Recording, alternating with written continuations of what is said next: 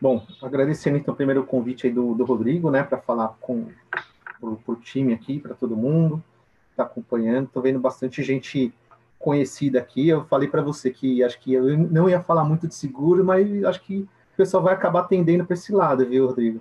Tá vendo? A gente, é, cara, ser, grupo é sempre uma ser, expectativa. A gente é, sabe, é uma caixa de surpresa. Pois é. Mas a gente acaba, acho que acaba também aprendendo um pouco com todo mundo, né? Com visões diferentes do mesmo negócio. Acho que é uma das coisas que a gente vai discutir é, também ao decorrer aí da, do, da nossa conversa, né? Porque trazer gente diferente de outros mercados, com outras cabeças, faz com que a gente também oxigene esse negócio da, da inovação, né? Então, se você fala sempre das mesmas coisas, com as mesmas pessoas, né? É difícil você ter uma, uma, uma, ideia diferente daquilo lá. Você está você tá dentro daquilo, né? Então, é, então acho que a contribuição, talvez o nosso nosso mercado aí de seguros para os outros aí que não são de seguros, acho que vai ser esse um pouquinho, né? De trazer um pouco dessa visão que a gente tem aqui. É, falando um pouco de, de mim rapidamente, então, é, vim aí do mercado segurador, de dentro das seguradoras, é, de, trabalhei mais de 22 anos aí dentro das seguradoras, né? É, dentro da parte de operações, da parte de, de produtos das seguradoras, né? é, a gente conversou e conheci o Rodrigo justamente nessa fase que eu estava querendo é, sair delas e não entendendo exatamente onde que eu ia me encaixar, né? Acho que o Rodrigo lembra bem dessas conversas aí que eu tive. E falou, olha, eu acho que a entrada, minha entrada para o meu pro grupo é, é, justamente isso, oxigenar, né? Conhecer outras pessoas, é, ter, ter a é, visão de mercado diferente, é, ter relacionamento com com pessoas do nível que, que acho que eu não teria é, relacionamento é, é, próximo, né? Por exemplo, para mim hoje, talvez, eu nunca conheci, conheceria, talvez, o, o Paulo, né? Se não fosse pelo aqui pelo grupo, né? Uma pessoa que, para mim, não, eu não tenho um amigo, talvez eu não tenha um amigo comum que chegaria nele e a gente conheceria é, tão facilmente, né? Então, acho que foi, foi nesse momento que, que a gente se encontrou, né?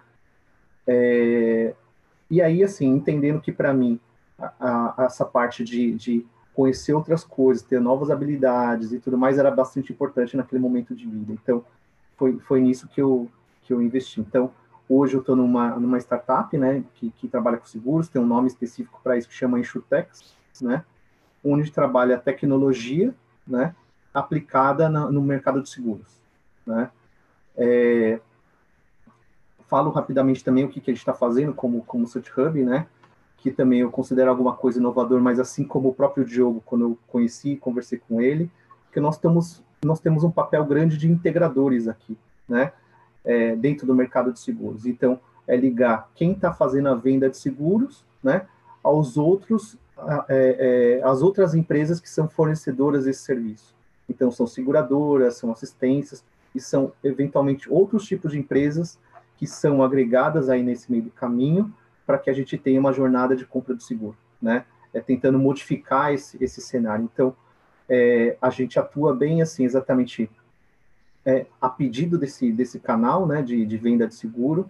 Então, ele que define como que ele quer, com quem que ele quer se relacionar, e a gente deixa é, essa empresa é, habilitada a vender o seguro de forma digital, tira dele todo esse, esse incômodo, todo esse esse trabalho é, de, de ficar é, falando com tecnologia, e ele cuida da, basicamente da, da estratégia, da parte que ele faz bem, que é vender, né? Então a gente fala que a gente tira para essa parte chata aí que ele tem que obrigatoriamente é, é, ter do lado dele, passa para uma empresa que a gente vai cuidar disso, é, acredito, né? Que muito melhor do que ele faria isso dentro de casa e com um custo mais baixo, mais rápido, enfim, né? Acho que algumas coisas são importantes.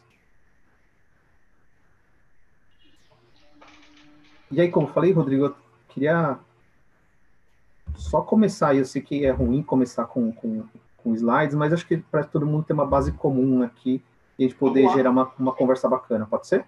Lógico, por favor. Danilo, consegue... é, não sei se está liberado. Tá liberado, tá, li... tá, tá, liberado. Tá. Obrigado. Beleza, obrigado.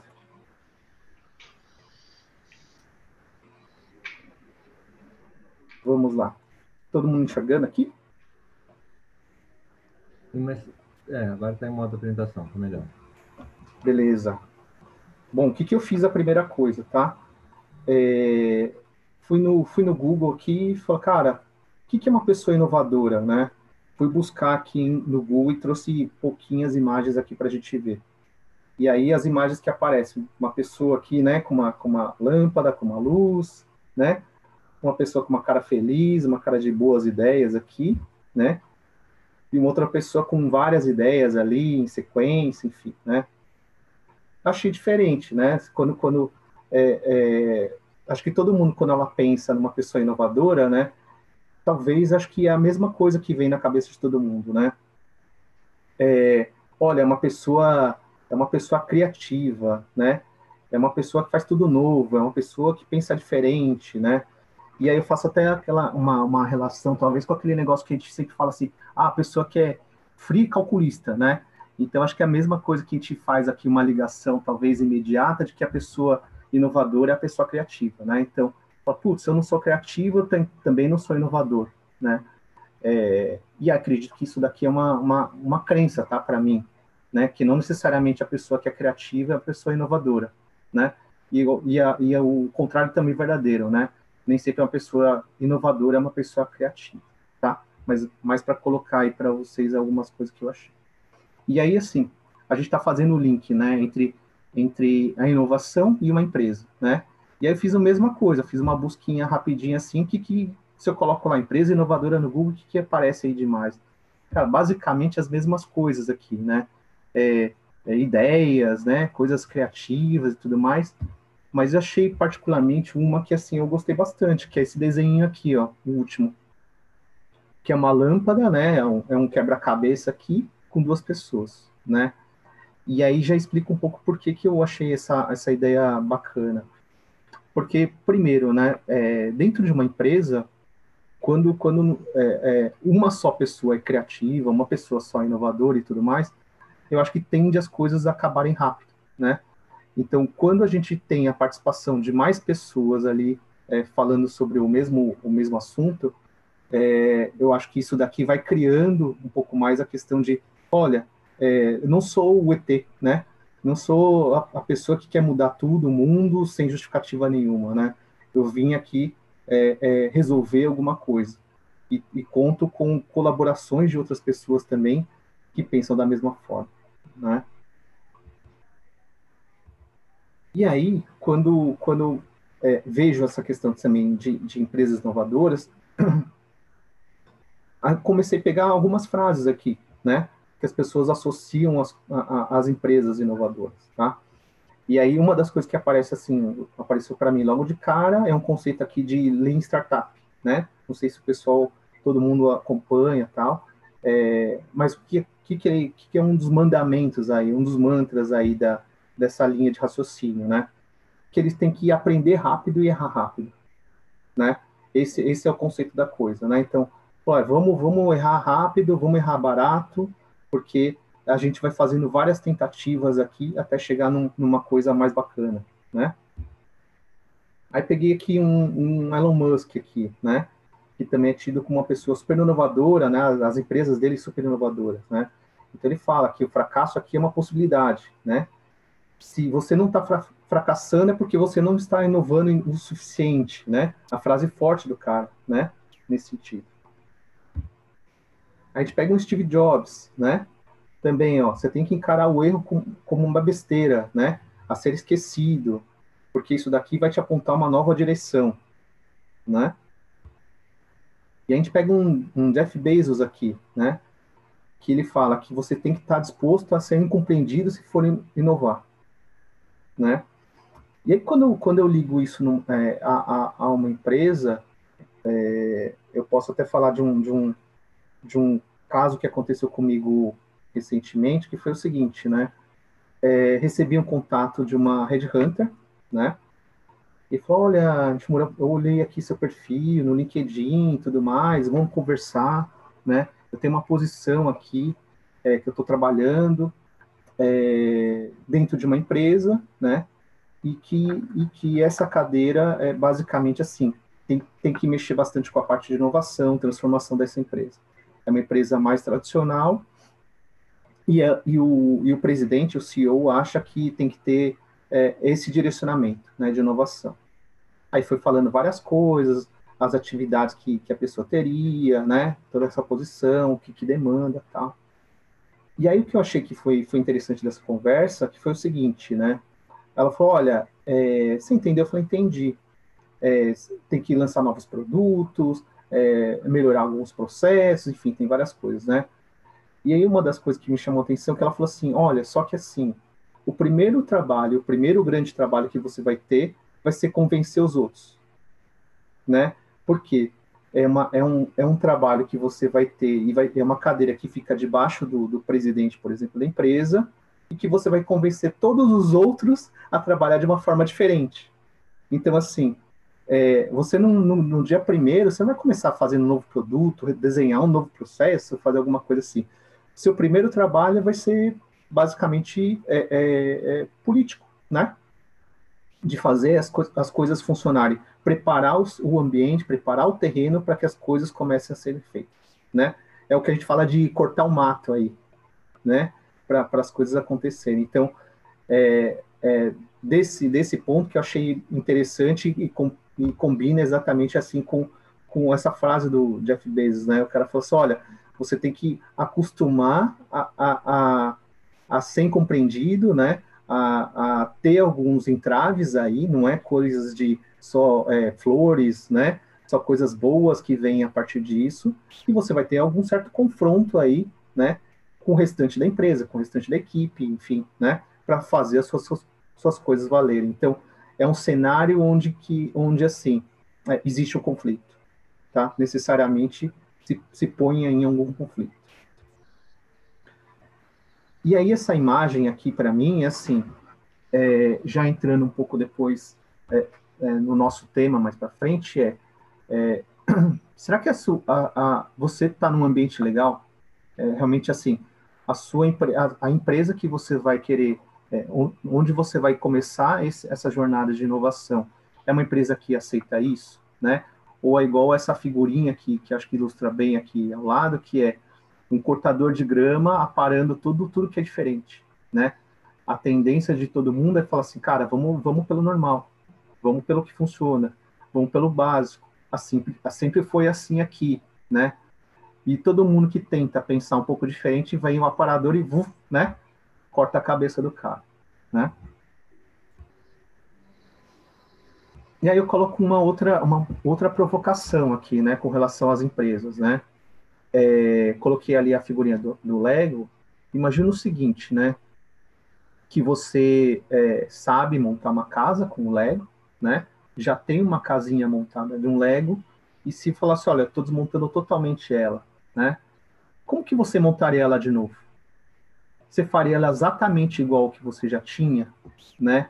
Ou pela vivência que você teve. Você montou essa casa ano passado, né? E agora você está remontando ela de novo. A sua vivência de lá para cá fez com que você mudasse alguma coisa nessa casinha, né? É, mais enfeite, menos enfeites, maior, menor, né? Com mais níveis, menos níveis, mais cômodos, menos cômodos, mais colorida, menos colorida, né? O ambiente te influenciou tudo para fazer isso aqui, né? Então, assim, quando a gente fala de inovação, imagina que a gente pode ou começar alguma coisa do zero, né? Então, fala, olha, quero mexer numa coisa que não existe, né? Eu quero criar alguma coisa nova, né? Ou pode ser uma melhoria, né? Pode ser alguma coisa que você já tinha se programado a fazer, então eu tenho uma casinha aqui e vou incrementalmente colocando ali, igual aqui, um escorregador, né? aqui uma, uma bandeirinha, mudar a janela, crescer um outro andar, né? Então, existem formas diferentes de, de, de atingir o mesmo objetivo, né? Mas quando eu falo da, da empresa em si, né? É, e, e, e, o, e quais são os atributos que ela tem, né? É, como que isso é avaliado, né? Então já começa aqui a provocação para vocês, né? É, em questão de autoridade, né? É uma empresa que vai deixar você criar a casinha do jeito que você quer, ou falar assim, olha, a casinha está aqui, o mapa está aqui. Você pode fazer de qualquer jeito, desde que você faça desse jeito, né? Mas eu posso escolher? Não, você não pode escolher, né? Então, ela fala assim, é, autoridade é minha, né? E aí você trabalha dentro dos meus parâmetros, né? A empresa te apoia, né? É, quando, quando eu digo a empresa te apoia, é você sempre está tá contra os outros, então é você contra 100, né? Ou não? É uma empresa que realmente fala assim, olha, é, eu quero que isso daqui é, dê certo, né? E que eu, e existe um apoio aqui por trás, e não preciso dizer aqui que é um apoio só das lideranças, né? É, é assim é como, como, como todo mundo se constrói. Por isso eu falei daquela figurinha onde, onde tem várias pessoas ali construindo a mesma coisa. Você está sozinho ou você tá, tá, tem, tem apoio aqui, né? É, liberdade, né? É, então, tem um pouco a ver com a autoridade, né? Aqui, mas é, é a liberdade de você poder é, usar o seu tempo, usar a sua, a sua é, competência aqui de, de inovação em prol de alguma coisa, né? Ou não, não, isso aqui é tudo travado. Olha, eu tenho é, demais é, guidelines, né? tudo é regido por uma lei, tudo é regido por uma regra, tudo é regido o qual o, é, é, o nível aí de, de, de, coisas que você pode fazer, né? Quando a gente fala tolerância, é a mesma coisa, assim, né? É, a gente passou por várias fases aqui de, de grandes, grandes pessoas, grandes pensadores, e, e, e, o que, que a maioria fala daqui, né? É, tolerância, né? É, tolerância a erros, né? é, tolerância quando a gente fala também de, de prazos, né? Nem sempre tudo que a gente faz tem um resultado tão rápido, né? Quanto que a empresa está disposta a apostar nisso aqui, né? Falar, olha, você fez aqui um teste, passou uma semana, não, não deu resultado nenhum, não melhorou o resultado da empresa, então vamos, vamos acabar com esse projeto aqui, né? É, já deu o que tinha que dar, consegui provar de que é, ficar mexendo, ficar fazendo coisas diferentes não dá em nada, né? Então, estou encerrando. Ou é, a tolerância ao erro, né? Você fez esse negócio todo e no final, né? O resultado foi um, um, um prejuízo aqui, né? É, como que ele vai, vai é, considerar esse, esse, esse experimento que foi feito, né? Em forma de, olha, é, puramente o resultado financeiro ou ele está vendo isso como um aprendizado, né? que vai levar isso para coisas futuras, tá? Enfim, quando a gente fala de organização e estrutura, né? É, como, que, como que isso acontece dentro da empresa, ou se não acontece ainda, como que poderia acontecer é, dentro de uma, de uma, é, de um organograma, né? Nem sei se as, palavras, as pessoas falam muito mais de organograma, mas assim, dentro de um organograma, ele fica ligado aonde, né? ele fica ligado debaixo do comercial, debaixo de produtos, debaixo do presidente, como que isso funciona internamente, né? Porque falar de grandes empresas, grandes estruturas, sempre isso é ligado a, a orçamento, né? Necessariamente, isso é ligado a resultado, né? Então, é, geralmente as, a, a, as empresas ou as pessoas que não gostam muito desse negócio, falam assim, pô, mas vai deixar isso debaixo de mim? Vai que dá um puta prejuízo, eu que vou ter que responder por isso aqui, né? É, ou não, eu não quero nem aprovar um negócio novo aqui, né? Então, como que funciona isso, né? E aí as definições de resultado, isso tem muito a ver com a parte de tolerância, né? Quando a gente começa um, uma, um processo de inovação, é o que, que você quer mensurar, o que, que você quer medir, o que que, qual que é o resultado que se espera disso aqui, né? Ah, é a criação de produtos novos, a criação de uma receita adicional, de uma linha nova de produtos. O que, que vai ser medido depois do negócio, né? Porque você imagina se não fica tudo solto, né? Assim, o que, que acontece? Ah, não, ó, tem uma pessoa, tem uma área de inovação lá. E aí, tá dando resultado? Não sei. Ah, as pessoas estão lá, sempre pensam em coisa diferente, né? Então tem, tem que sempre definir alguma coisa, algum resultado objetivo desse negócio até para você poder medir o sucesso dessas coisas, tá? Então, eu acho que não pode ser é, jogado o negócio lá, né? E aí vem a, provocação, né? Quando e como que a gente começa isso, né? É, eu acho que o próprio tema da, da, da, da, conversa de hoje, né? Como inovar né, no, no, no mercado tradicional, é uma pergunta do milhão, né? Acho que todos que estão aqui vão concordar com isso. Fala assim, existe uma regra de ouro, você fala assim, olha, me conta qual que é o segredo de tudo isso funcionar, né? Acho que como, como é, acabei de, de, mostrar e conversar um pouquinho com vocês, é, não existe uma fórmula padrão, né? De como, de como as coisas acontecem, de como fazer as coisas acontecerem, né? Acho que é um misto de tudo, né? De entender é, a pessoa, né? Então, a gente falando, se nós formos o agente é, é, é causador dessa, dessas inovações, qual que é o é, nosso comportamento perante é, aí as adversidades aí de ambiente e como que é esse ambiente, se ele é propício ou não para as coisas acontecerem. Né? E aí eu começo aqui a, a nossa, as nossas conversas, a provocação de, de hoje. Ricardo. Oi. Poxa, obrigado, obrigado pelo, pelo, pelo, pela apresentação. E, e, assim, ó, você falou uma coisa, eu já vou passar a bola aqui para o pessoal. Uhum. Assim, a gente se falou lá atrás, né? E aí, quando a gente se falou, você falou assim para mim: pô, eu vou dar um tempo, né? Eu já, já, pô, já galguei uma, né, um lugar aí no mercado e tal, mas eu vou, eu vou, eu vou, eu vou dar um tempo e vou circular. Né? Sem, sem às vezes nenhuma, nenhuma intenção.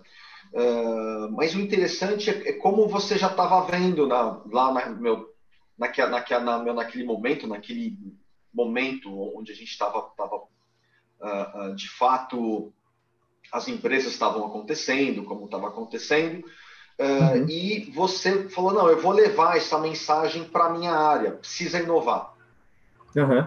fazer diferente. Né? Eu estou vendo que é o, é o, mesmo de sempre, acontece uhum. da mesma maneira. Então eu acho que você já tem uma inclinação para esse olhar da inovação também, talvez. E também correu o risco, teve a coragem, teve, teve aí algumas, vamos dizer assim, uh, algumas questões que você encarou e foi, né? E que bom que você está aí no, no, seu lugar, está dando certo, né? Uh, e é legal que essa apresentação, para o pessoal entender um pouquinho também, traz um pouco do Ricardo. Esse aqui é o negócio de grupo, né? Eu entender um pouquinho como ele olha as coisas, né? Como cada um tem um olhar é, é dentro da, daquela área, daquele espaço que ele, que ele atua. E posso falar, se, se a SUT está tá galgando lugares aí, patamares muito bacanas, a gente tem que olhar o que o Ricardo está falando aqui. Né? A gente tem que perceber o que ele está querendo, a mensagem que ele está querendo passar. Então, assim, ó, é, eu vou, vou passar aqui para os meus convidados, tanto o Paulo, quanto o Diogo, quanto o João, podem comentar agora e a gente vai, vai entrando aqui no assunto. Posso começar? Olá, João. Vamos, João. Primeiro, boa noite para todos aí. Obrigado, Rodrigo, pela oportunidade. Ricardo, prazer te conhecer aí também. Prazer, e. Como o Rodrigo me apresentou, eu já fiz um monte de coisa é, na, na, vida, né? E, por incrível que pareça, um, minha, o meu primeiro trabalho, a primeira oportunidade na área foi é, em seguros. Né? Eu trabalhei na, na Roma, antes do grupo Roma, eu trabalhei também na, na Sigma, né? que é, foi uma junção da, da Connecticut e a, a Enei, também uma, uma empresa né, multinacional, que eu não sei nem hoje como, como anda, mas eu comecei a, a vida né, nessa área, acho que de muitos de, de vocês aí. Uhum. E, e aí, o, uma coisa que eu sempre respeitei nesse mercado é, foi um, um corretor de seguro, né? um cara que atua nesse, nesse, nesse mercado, porque a coisa mais difícil que eu, que eu entendo que existe é você vender uma coisa que você não pega. Não existe. Uhum. Né? Então, é, é, uhum. é, realmente vender a garantia né, de é, para alguém de que ele vai ter né, um bem reparado, sabe? É, enfim, acho que vocês sabem desse tema, acho que muito mais do, do, do que eu. E, e, uma das coisas que eu também entendi, e acho que é uma coisa que eu também gostaria de te perguntar, né? Como uhum. você enxerga nessa questão né, da, da, do, da, de uma insurtech? É, a gente sabe tá. que é um, é um, mercado super tradicional, uhum. em todas essas coisas que eu, que eu falei, né? Você sabe que é, a, a, figura né, da, do, do, corretor ainda é uma coisa né, que é, eu entendo que ainda é obrigatória, né? No, na, na, na questão de, de, qualquer seguro que você, você venha fazer. Você sabe também que tem uma oportunidade enorme né, nesse mercado né, para para novos seguros que são, estão sendo criados e a gente também está vivendo também uma transformação digital também absurda, onde cada vez mais o jovem ele não, não se preocupa mais em ter um carro, né, mas talvez ter um carro por um, um, um, determinado período, né, e talvez ele vá ter também um seguro também por um determinado período. Acho que você já está olhando né, dentro do teu negócio nessas oportunidades aí, a, a, com, com certeza, né? Uhum. É, e, e, como, como é, você vê é, o crescimento desse mercado, né, com, com base nas coisas que eu estou te falando aí? Sabe, a, a, essa área de insurtech, ele, ele passa a ser uma realidade mesmo? O que, o que evoluiu nesse mercado de, de alguns anos para cá? Tá legal. Tentar te responder aqui algumas coisas, tá, João? Primeiro que acho que assim, é, é, você falou bem, a seguradora é é, é, trabalha no mercado tradicional, conservador, né? A gente brinca bastante, tem vários, alguns colegas aqui de, de mercado aqui também, é, que a seguradora gosta de tudo menos correr risco, né? É uma, é, uma, é uma coisa até engraçada de falar, mas é isso que acontece, né? E aí, é, por conta disso, o que que, ah, que, que acaba acontecendo, né? a seguradora ela, ela espera muitas coisas acontecerem, se consolidarem para depois ela dar o passo para ela. Então ela quer sempre dar um passo firme e, e tem, tende pouco a, a, arriscar as coisas, né? É, recentemente que a gente está vendo algum, alguns é, vamos falar alguns direcionamentos aí, algum, algumas iniciativas delas em, em ir atrás de produtos novos, em novos mercados e como fazer abordagem disso de uma forma diferente ainda assim você fala, mas eu não estou vendo isso acontecer, né? Aí vem de novo o lado conservador da, da seguradora. Olha, eu sempre vivi, né? E sempre dependi dos corretores. Será que é uma boa eu me desvincular deles e falar, olha, eu não preciso mais de vocês porque eu consigo fazer sozinho, né?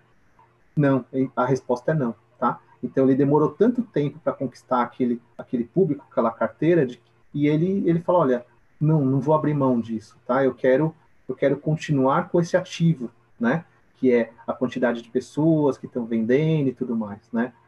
É, então ele fica preso entre o passado e o, e o futuro, né? Ao mesmo tempo que ele fala, olha, é, as, o comportamento das pessoas está mudando, né? As pessoas cada vez menos pensando em ter um bem e ter um, alguma coisa compartilhada. E agora, como que eu vou trabalhar isso, né?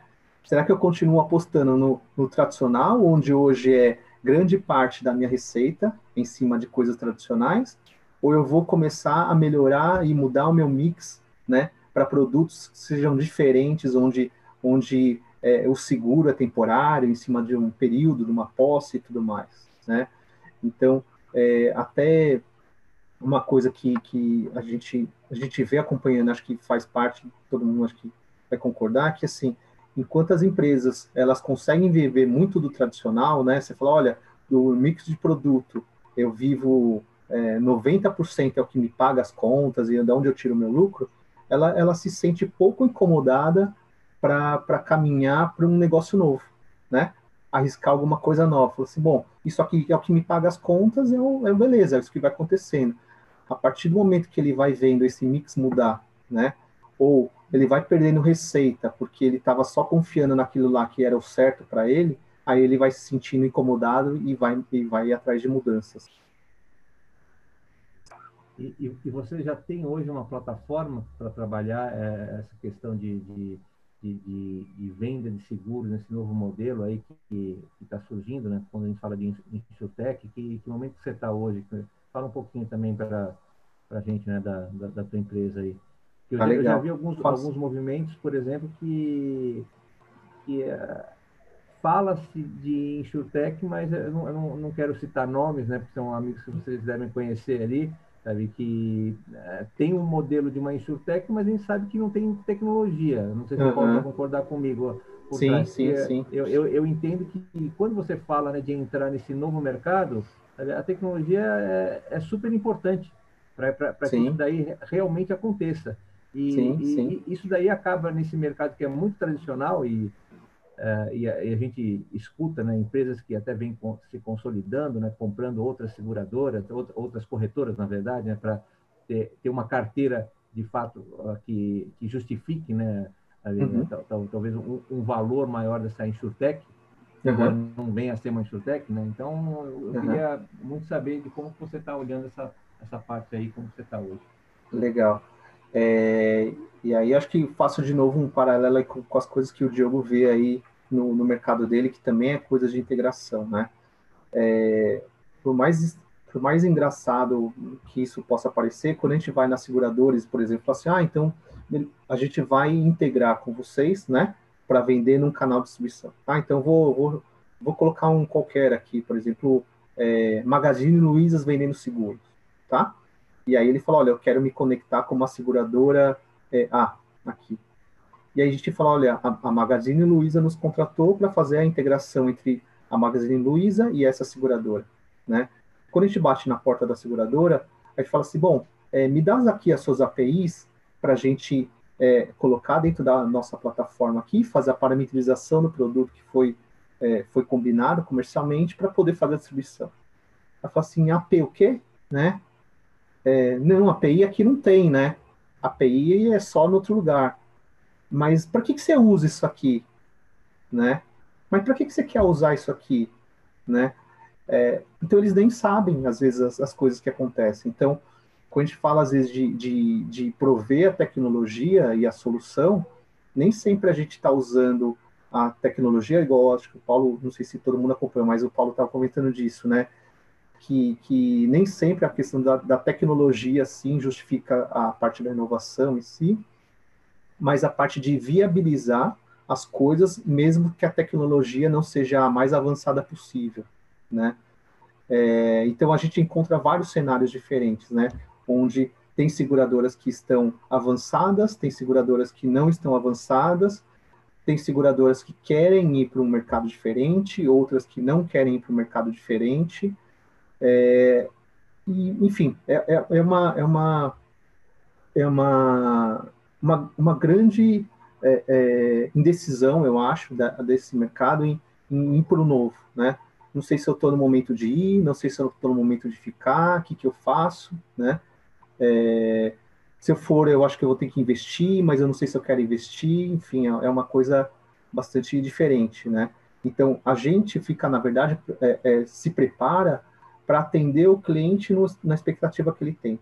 Então, é, trabalha da, da, forma que tem, né? Então, às vezes eu vou trabalhar com, com o, o primor de tecnologia que algum, algum canal de distribuição tem e que também a seguradora tem, às vezes eu vou trabalhar com o pior do que ela tem, né?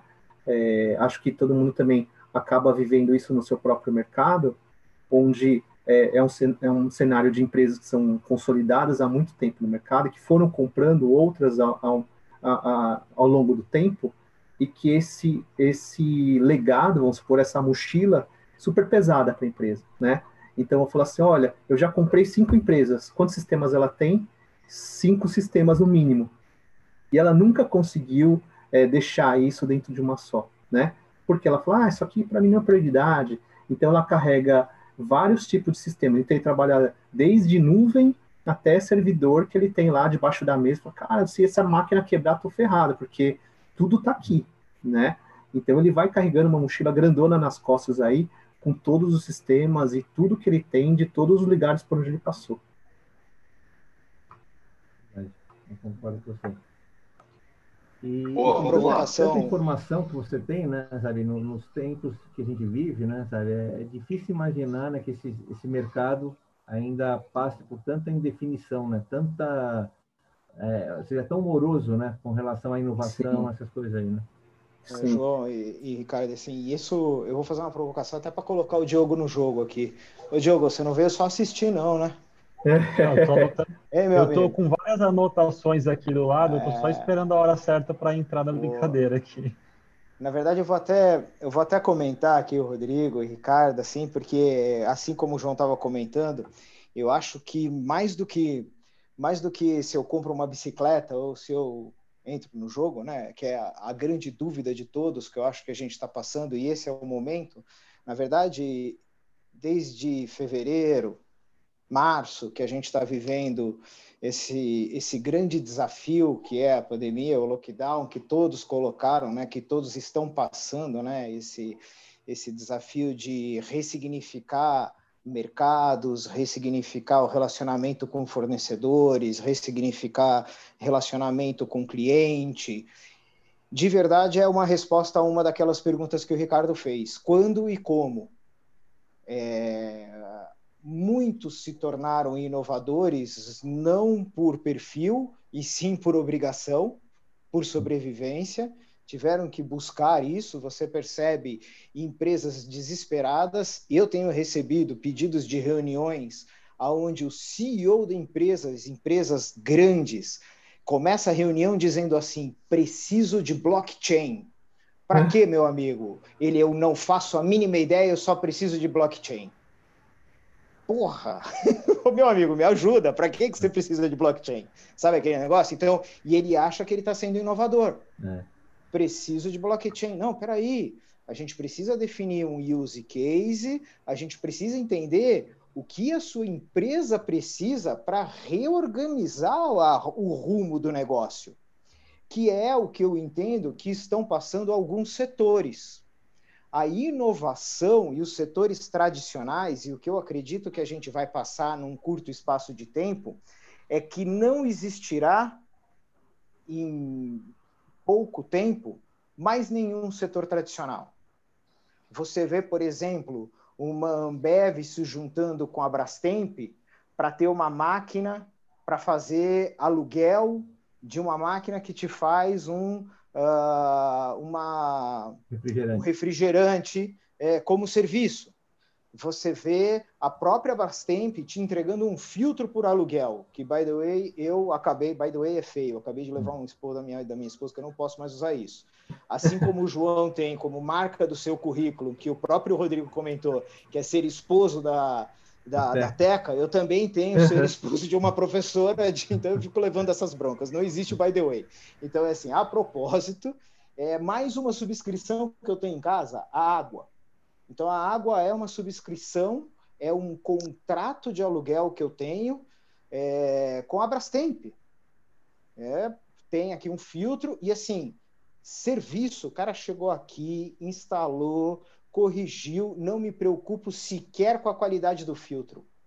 Sequer com a qualidade do filtro. Ele tem o controle, ele liga, sem fazer é, falsos, é, é, vamos dizer assim, propagandas, mas ele vai, é, mais cedo ou mais tarde, ter ou não uma concorrência a este tipo de mercado. Assim que o que está acontecendo com uma manufatura, que é uma linha branca, é, que está procurando o touch no tal do B2C, né? ou seja, ele está vindo aqui na minha porta. Até eu ser convencido, eu recebi pelo menos umas 200 ligações, o meu Instagram, que eu fui obrigado a ir para o Instagram, por causa, né, estão dando aula, essas coisas, eu recebi um monte de é, sales marketing, invasões do cara da Brastemp, e isso passa a acontecer também com setores como seguro, com setores como uh, marketing esportivo. Por que, que vocês acham que não tem mais uh, Libertadores na Globo? Por que, que vocês acham que não tem mais a Fórmula 1 a partir do ano que vem na Globo, porque isso vai migrar, isso vai para as mídias digitais. Tem uma grande transformação num setor que também é um setor tradicional. O setor tradicional de mídia, nós estamos falando não só de seguros, né? Eu estou fazendo essa provocação uhum, até para a gente poder mudar um pouco. Assim, o setor de mídia é um setor tradicional que aqui no Brasil a gente estava acostumado a não pagar. É uma faixa muito pequena que pagava, né? Porque ele sempre foi aberto, a gente sempre estava acostumado a assistir Silvio Santos. Eu vou puxar para minha sardinha, tá, gente? Mas todo mundo sempre assistiu Silvio Santos, todo mundo sempre assistiu Ratinho, é que não tinha, tinha vergonha de assumir, mas assistia, né? assistia as novelas do Silvio Santos, todo mundo assistiu é, Carrossel um dia, mas no final das contas assistia também lá o, o a, a Globo e tal, mas isso vai mudar. Por quê? porque mudou os, o, a postura do cliente. Assim como foi bem comentado, que ninguém mais quer ter seu carro. Tem uma filha que vai fazer 18 anos o ano que vem, e uma dessas conversas que a gente teve no meio do caminho, ou discussões, porque a gente não conversa, a gente discute, né? Se tem alguém aqui que consegue conversar com a filha de 17, 18 anos, me avisa depois para a gente fazer um coach, porque esse é um grande desafio, né? É, e aí ela, ela disse claramente, filho, aí, me dá uma força, né? Você vai entrar na faculdade, eu tentando definir ainda o modelo tradicional, né? De, é, de dar uma recompensa, né? Você passa e eu te dou um carro tal. Ela falou, não, esquece. Primeiro que a conversa não é assim que funciona, e segundo que eu não quero carro. Eu quero que você continue me dando aquele, aquele black.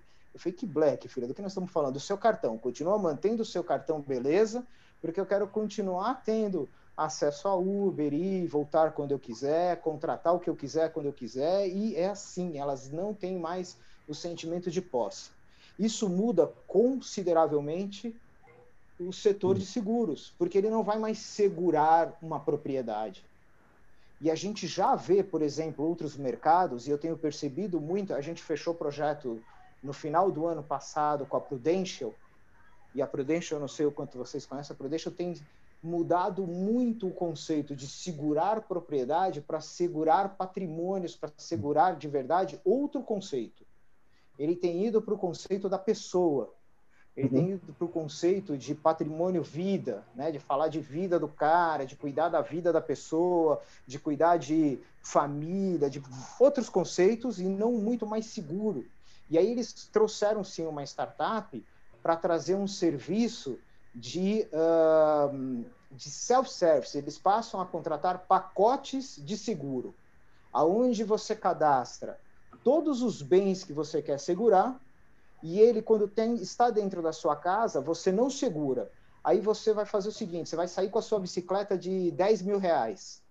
Você vai sair com ela daqui até o Ibirapuera, você vai no aplicativo e seta que você passa a segurar a sua bicicleta. Daquele momento até o momento que você volta para sua casa, ela está no seguro.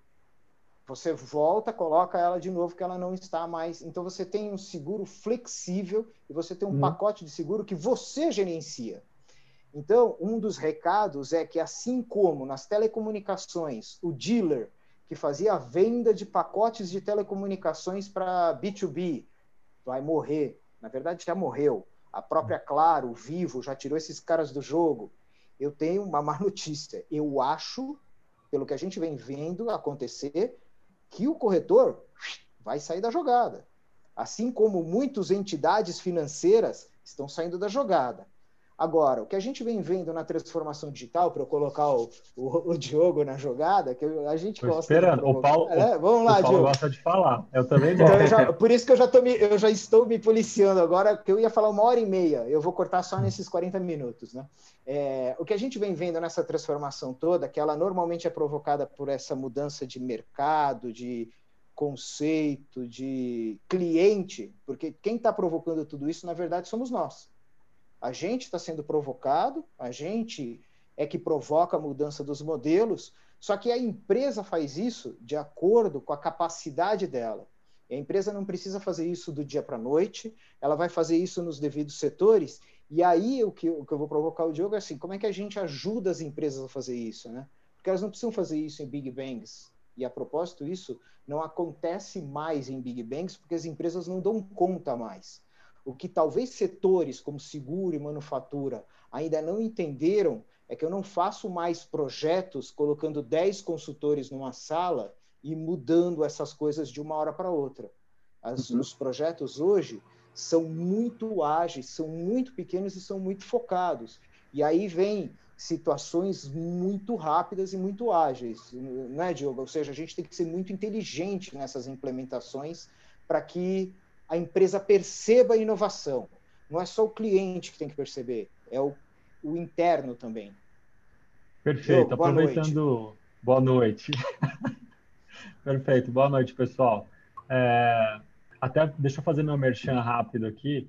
Esse, esses dois cases que o Paulo trouxe da, da Brastemp, tanto a, tanto a Brastemp com a Ambev, no caso da máquina de bebidas que é a Biblend, quanto a Brastemp como uh, filtro de, de água, né? Vender filtro de água como serviço, por trás toda essa engenharia de tecnologia é o Evo. Toda a integração de dados e APIs é, é gerenciado dentro da Uevo. É, bem, bem legal esses... bem legal esses exemplos. É, de fato, assim, é, dentro da UEVA, a gente, hoje a gente está apoiando 100, exatamente 100 empresas em 11 países e são empresas todas de grande porte. Então, são líderes de seus setores e o desafio é o mesmo. Como que eu me estabeleço, é, como eu estabeleço meu negócio dentro de uma realidade que é totalmente dependente de tecnologia e o meu core business não é tecnologia. Esse é o primeiro desafio. Né? É, como que eu entendo isso se dentro de casa, por mais que eu tenha um time de tecnologia, eu tenha pessoas de infraestrutura, pessoas de arquitetura, é, todo esse time ele trabalha em prol da área de negócio, ele não tem o objetivo de produzir tecnologia a esmo como uma empresa de tecnologia tem, tem como propósito. Então, a, a primeira coisa que eu gosto de, de trazer para essas empresas é é necessário ter um sponsor muito forte, né? Então, é, não necessariamente é o CEO, o CEO é, é uma figura bem importante, mas não necessariamente ele vai se engajar em qualquer iniciativa de qualquer departamento da, da organização, mas é importante ter um sponsor forte, porque, de fato, é, as indústrias tradicionais ou segmentos tradicionais, é, as pessoas podem pensar realmente dessa forma. Olha, sempre fiz assim, sempre, sempre foi assim e, e eu não vou mudar. Mas, na verdade, a, a provocação que eu sempre faço é, gente, ok, o teu setor é um setor estabelecido, mas não é porque o teu setor é, o teu setor é estabelecido, é tradicional, é antigo, que ainda não existem problemas antigos a serem resolvidos. E que já não existem problemas novos a serem, a serem resolvidos, né? É, ou que, que não é possível resolver o mesmo problema de uma forma diferente. E aí que entra a inovação, né? A inovação é, tem, tem muita gente que, que trata inovação como a grande ideia. No, eu, tive um, eu tive um webinar ainda nesse, nesse, nesse cenário de pandemia junto com o Paulo, que a gente falou exatamente disso. A inovação no final do dia é você fazer alguma coisa que vai reduzir custo na empresa, que vai entregar uma margem melhor e ou que vai proporcionar o crescimento do seu negócio. Se você estiver produzindo qualquer tipo de inovação que não está conectada com alguma dessas coisas, você não está inovando. Uhum. Você está tá inventando alguma coisa ali que no final do dia não entrega o valor que a empresa está tá esperando. Então, dando umas pinceladas, assim, né, Diogo? Oi, como é que é? Dando umas pinceladas, né? Igual, Exato, é, sem querer, essa, é, acho que foi dia 19, é o dia da inovação, né? Então, várias empresas fizeram a semana de inovação, né? A palestra sobre inovação tal.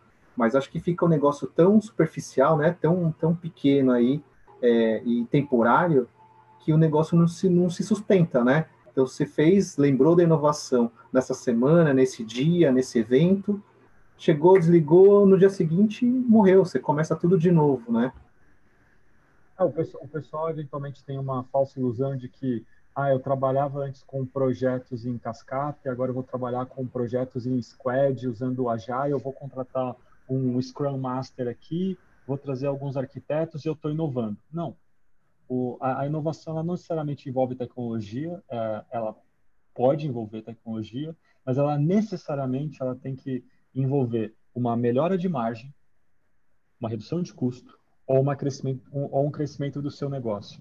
Então, a, as empresas elas existem para lucrar, certo?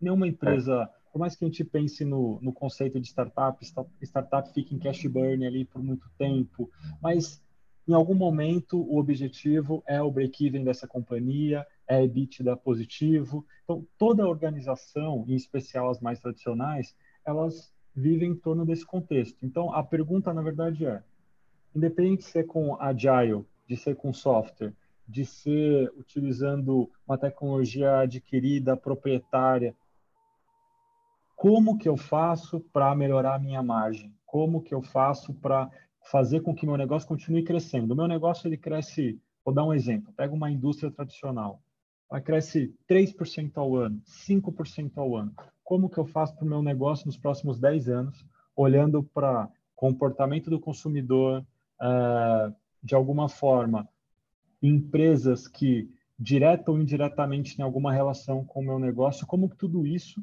cria um ecossistema que de alguma forma pode impactar esse crescimento marginal que eu tenho ou pode potencializar o meu crescimento. O que, que eu tenho que fazer? Inovação, inovação é isso. Então, eventualmente, vai ser uma mudança de modelo de distribuição. É, eu, eu, recentemente estou apoiando um, um empreendedor que está montando uma startup na, na, na área de tecnologia para seguradoras. E, e, eu compartilhei com ele um pouco do, do que eu vivi dentro da Uevo. Ah, dentro da Uevo, a empresa se responsabiliza por é, pagar o convênio de, de saúde odontológico de todos os nossos colaboradores e, e familiares também. 100% pago pela, pela empresa. Quando eu comecei a relação com o corretor que nos atendia, nós éramos em duas famílias, eu e meu sócio. Se esse corretor ele, ele tivesse se preocupado em conhecer o meu negócio, entender que a gente era uma startup, que a gente estava criando uma tecnologia inovadora e que em algum momento a gente ia conseguir crescer bastante, ele não teria se comportado como ele se comportou comigo. O que, que ele fez comigo? Uma vez por ano, ele vinha para tratar da renovação do contrato. Sendo que ele deveria ter vindo a cada três meses perguntar, Diogo, como é que o negócio está caminhando? Vocês têm, vocês têm alguma necessidade diferente? Se ele tivesse entendido que o meu negócio era a integração de dados, ele teria me oferecido um seguro de um seguro de, de, de cibersegurança. Um cyber. Uhum ele, ele te, se ele tivesse entendido que dentro da minha empresa a gente saiu de duas pessoas para 80, é, num, num, espaço de tempo, ele teria se interessado em falar, cara, vou cuidar dessa conta, porque eu vou ter a entrada de novas vidas constantemente. Mas uhum. não, ele não teve esse cuidado. Então você vê, o, o segmento é tradicional, modelo de distribuição conhecido, mas na ponta, quem está participando do processo não se preocupou em tentar entender o cliente dele. A inovação é tentar entender seu cliente. É o que o Paulo falou. O meu cliente agora, ele não, o cliente da próxima geração, ele não está mais interessado em comprar um carro. Ele quer usar um carro. Então, o que, que eu tenho que fazer do ponto de vista de processo, de oferta, de, de canal, de tecnologia, para conseguir continuar capturando esse cara como um cliente e perpetuar o meu negócio? Isso, para mim, é, é, inovação. É isso. Hum. O, o CEO da Fiat já colocou, está antenado, o CEO da Fiat colocou no plano estratégico da Fiat nos próximos 10 anos, criar um modelo de negócio de vender carro por quilômetro rodado. Legal. Então, assim, ele já começa a incluir no modelo de negócio dele a percepção. E aí a gente comenta, e só para terminar, assim, para eu. É, se os corretores, ou se este modelo que a gente está conversando aqui, que talvez tenha reatividade, não ficar atento, vai acontecer o que aconteceu, por exemplo, com Detroit, ou vai acontecer o que aconteceu com a parte do ecossistema de carros, ou da manufatura de automóveis. Os que estão hoje fazendo parte do jogo do ecossistema de automóveis autônomos ou dos carros autônomos não são nenhum do que estavam no ecossistema dos carros hum. tradicionais. Hum. Então, não era teoricamente é, fácil de migrar? Quem está, por exemplo, responsável pela, sei lá, pela produção de materiais de carros, de, de, de autopeças, deveria migrar para esse ecossistema e trabalhar no mesmo ecossistema é, do, dos carros autônomos? Não tem 3%. Eu tenho essa apresentação, nós não temos 3%. E nós não estamos falando só de Tesla, nós já estamos falando de um, de um mercado grande que a gente já tem cinco é, indústrias trabalhando no, no, no, mercado americano, a gente já tem um mercado na Europa, então a gente não tem nenhum. A gente tem um mercado completamente regulado de maneira diferente, e esse é um mercado que quem ficou na autopeças e não permitiu ou não habilitou um modelo diferente de negócio, ficou de fora. Então, é, às vezes, você não tem chance de ficar olhando e ser early adapter, ou, ou deixar para depois. Né? Ah, depois eu vou aí ver se deu certo. Às vezes você não tem chance, você tem que ter a atenção. Paulo, é, bem, só bem rapidinho, você, que você me lembra uma coisa que o, o Pablo disse acho que o Ricardo estava lá no, naquele, naquele encontro, o sim, presidente da, sim. da Volks, da né? Ele falou o seguinte: se eu mudo, se eu, ah, legal, cara, o carro elétrico, cara, eu acho lindo. Só que se eu passo disso pro dia para noite, eu quebrei a indústria. Exato. Ei, porque o que, né, assim, é, é, cara, as pessoas vão ficar desempregadas, vão ficar milhares de pessoas. Então, tem que ser uma mudança gradual, é, mas que está acontecendo. Precisa ficar atento aí. Só um, só um, só um adendo aí. É, algumas, algumas, são, algumas têm uma curva de adoção, outras são do dia para a noite. Você tem, você tem indústrias que acontecem do dia para a noite. Quanto tempo você acha que uma, as videolocadoras deixaram de existir? É. Se você, for levar em, se você for levar em consideração a curva que elas deixaram de existir, praticamente foi do dia para a noite. Dia para noite, trágico. Deixaram de existir é. do dia para a noite. Então, assim, é, depende muito do que está por detrás, do que do tipo de tecnologia, de mercado, de força que está por trás também. Então, assim, veja, gente, a gente não tem mais a fábrica da Ford. A gente não tem mais os sindicatos fazendo greve em São Bernardo. É, cuidado com esse negócio de que vai, a curva é muito pequena. Já tem muita coisa que já está deixando de, de, existir. Então, assim. É...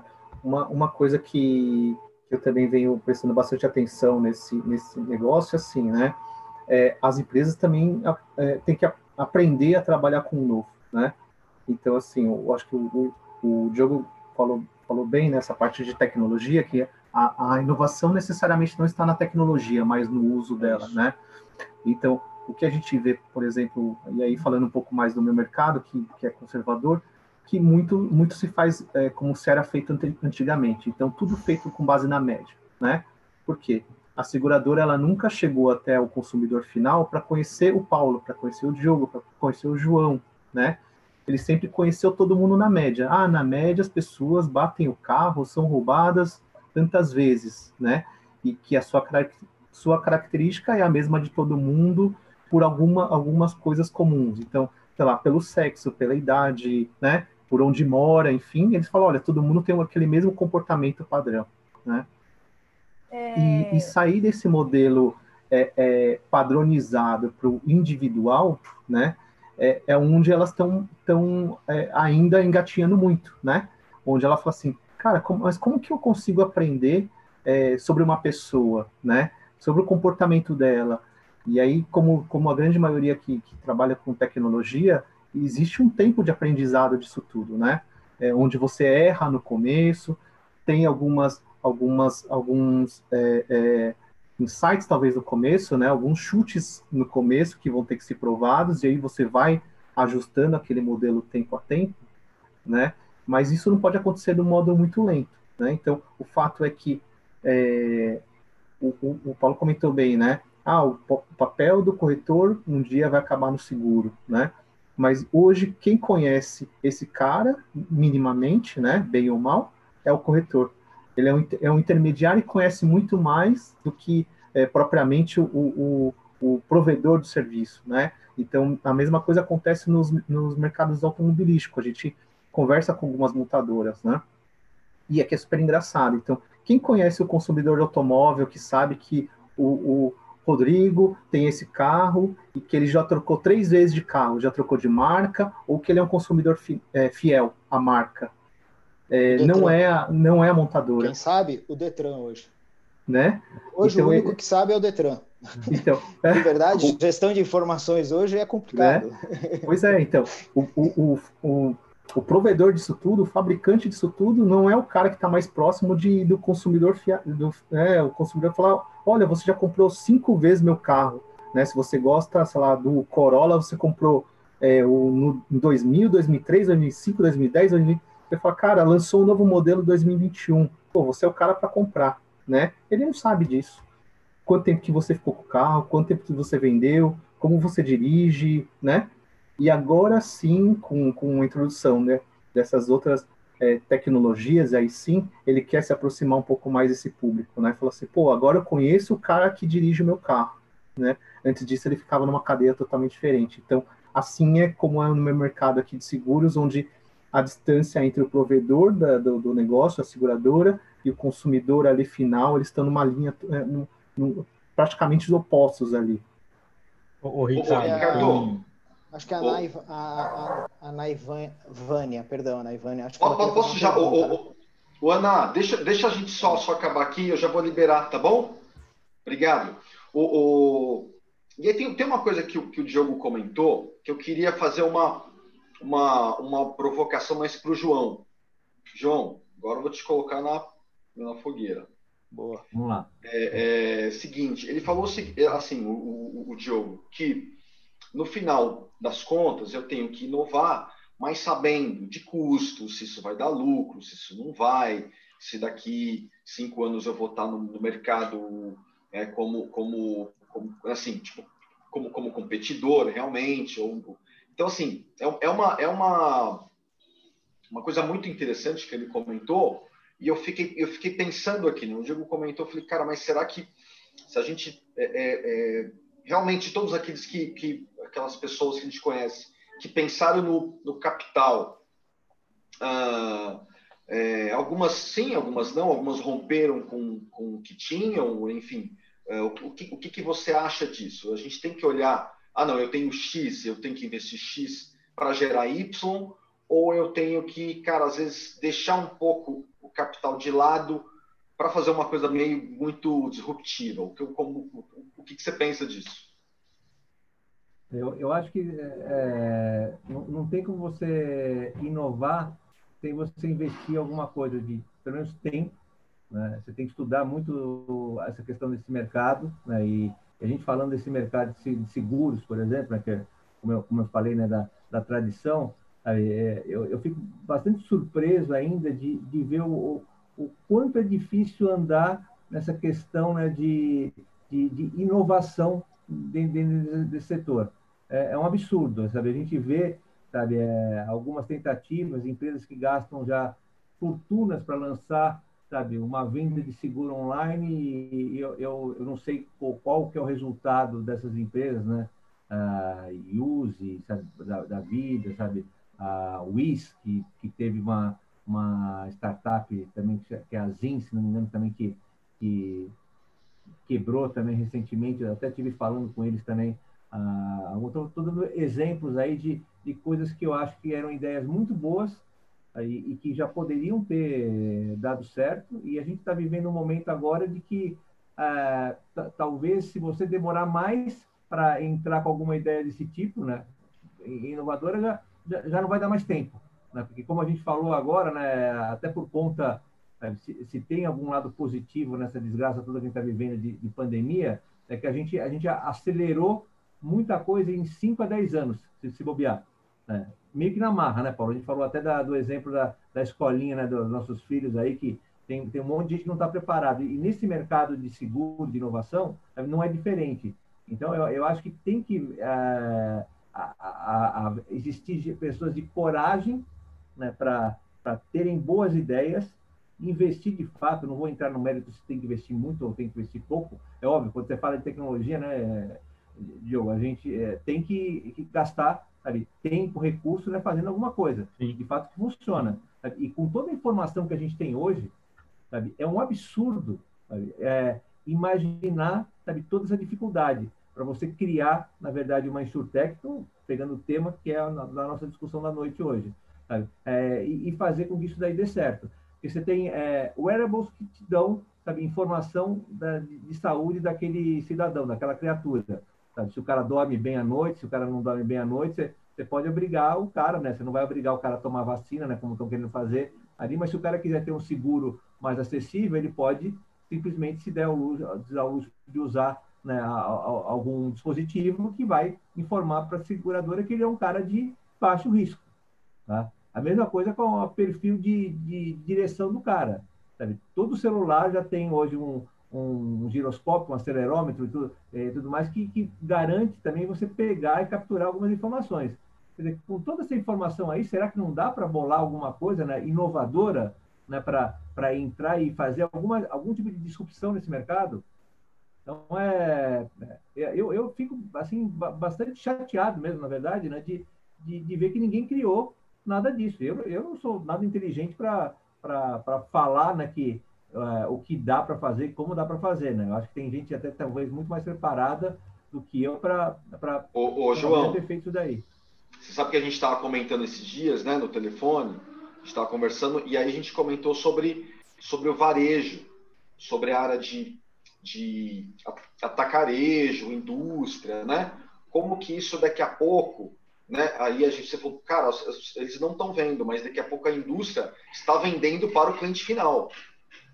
E aí o, é. e aí o, o supermercado uh, ou enfim uh, esse, essa, essa área, tudo que de repente uh, eles, eles comentam que ainda vai demorar muito.